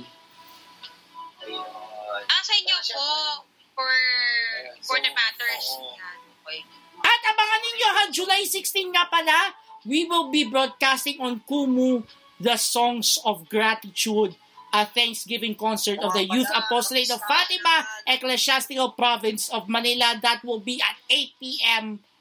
Philippine Standard Time on July 16. Oo, dahil nakapisahan na nga pala ng uh, mahal na birhen ng, ng Bundok Carmelo. Yes! Kaya naman, kaya abangan niyo po yan, low vibe no, makakasama niyo kami dyan. Pero syempre, ah, mo- eh, alam niyo naman, Friday na at Sabado na, eh, Sabado na, and it's, it's my birth month. Papahinga. We're welcoming the birth month. We're welcoming my birth month. na natin. Oo. Para may ano, Si, yes, we will rest. Magpapahinga na muna muna kami ngayong we- weekend. So enjoy your weekends, mga world seekers. Mahaba-haba ang inyong pag, ano, pagpapahinga hanggang July 4. Pero magpahinga kayo doon sa aking ano and makijamming kayo sa amin sa pagsalubong sa aking karawan on July 4. Yes. That will be from 9 p.m. to 12 midnight as we celebrate our Kaya- 32nd birthday with hashtag mirroring 32 salubong to my birthday celebration. Alright. So don't forget, don't forget to follow us guys sa Kumu. So don't forget to follow us on Kumu. Me, host Queen Elsa official. Si slot number one, si Brother Maki, Maki.Karandang. Si Brother JM, Bebe Jamie. At si slot number three, Mandy. Ayan. Ayan. So muli po, maraming maraming salamat po sa inyong pagsama sa amin. Eh, Every day, day after day. Lagi po kayong, lagi po kami nag-trend. And for making us number one sa inyong mga podcast platforms. Maraming salamat po. Maraming salamat po. At, And, uh, of course, um, At syempre naman, pasalamatan din po natin mga gifters natin for today na si Mami tsaka si anak ni Misty si JD po. Oy, Ayan. ah, oy, at huwag niyo Thank you mamayang so ga- much po. Ito ha, mamayang gabi, mamayang gabi, we will be broadcasting live from the Isis Shrine and Parish of Our Lady of Fatima para sa ating kauna-unahang salita niya, Simba Tayo Live Broadcast. O, diba? Mm. So, syempre, enjoy, enjoy nyo mo. Enjoy Thank you po sa lahat ng mga umakyat at sa lahat ng mga dumaan. At lalo na kay So, Miss thank you so Bevienne Aquino. Thank you for listening. At lalo na kay Miss Vivian Aquino, congratulations to her for her first single na Minang Madali. Yes. Yes, maraming salamat kay Miss Vivian for joining uh, for joining us And for tonight. asking mine as well. Again, enjoy. And of course, um, magkita-kita tayo this month, ano, Monday na po ulit. Alas Hindi, 9 po ng hindi, actually, So, um, actually, ano po, Wednesday na. Wednesday po, para ano na. Wednesday na. At Sige. Wednesday na, kasabay ng aking pagdiriwang ng ikatatlumput dalawang araw ng kakikarawan on July 5 magbabalik ang ang napaka na makaganda programa kung saan hashtag Unlucky's Only Word ito ang God's Word Tonight Hey! Ako po ang inyong brother, ang, ang inyong spiritual brother, the researcher, ang birth month birthday boy, Brother JM, na nagpapaalala na are you lost? Deepening faith in God is inside with you. And remember, there's no fourth without Beverage Bay. And be cool, be proactive, and be active. And remember, there's no Kumu without you. A product of KCA Bashstein, and of course, a certified localista. Ako naman po ang inyong, ah, ang po naman ang inyong ah, kapartner, ang inyong researcher, ang inyong Kuya Maki. Uy, explainer ka! Da- Explainer ka! Hindi researcher. Ako yung researcher. Ah, mali ba ako? Hindi, Oo. Nasabi ko ba? Okay, take ko. Take tayo. Ako naman po ang inyong kapartner, ang inyong explainer, ang inyong Kuya Maki, na, na, na lagi pong nagpapaalala sa inyong lahat na anumang habon, anumang pagsubok, ugaliin natin lumapit at kumapit sa ating Panginoon. Mandy, take it away! Mandy, go, go, go! Nakam... Mute? Nakamute ka, Mandy! Go, go, go! Nakamute ka, nakamute ka. Mandy! Ano, wala. Baka tulog. Mandy. At ya, at at at, uh, sa ngalan nga, ayan, Sa ngalan ni Mandy the Reflector at si Genesis the Listener, ako nga po pala si Queen Elsen, your main host sa show na ito, and I am your senorita ng Baron on Como, a product of KCA Badge 4, a bronze badge on the block and soon to be localista, na nagsasabing, Always pray to God before you go to sleep and always stay safe to everyone. And good morning po sa lahat ng mga OFWs all over the world. Ingat po kayo palagi sa pagbiyahe at ingat po kayo sa pagpasok. And Happy Canada Day po um, ay, on July 2. happy ng Canada Day! Canada naman po dyan na kilala-kilala natin. Ayan, shoutout sa inyong lahat. And of course, on July 4, Happy Filipino-American Friendship Day! Yes. And mga happy Phil-Amps po dyan. sa mga taga sa mga taga US. Yes. Sa lahat mga ka- kakilala po natin ng taga-US at kamag-anaka po natin. Ayan. Yes. Oh yes, oh yes. Kaya muli po, maraming maraming salamat. Magkita-kita na po tayo this coming thir- tama ba Wednesday? Wednesday. Wednesday, July 5, 2023. So muli po, maraming maraming salamat po sa inyong lahat. Magkita-kita po tayo this coming Wednesday. Ingat po palagi, stay safe, be cool. And have a happy long weekend, guys. Yes, and have a blessed good Yeah. morning and secrets everybody. Philippines, God bless you all. Love, love. God and don't bless forget to go to church. Ayan. Yes, kaya syempre, let's end this in three, Three, two, two, Two. one. Good Love, love. Love, love. bye.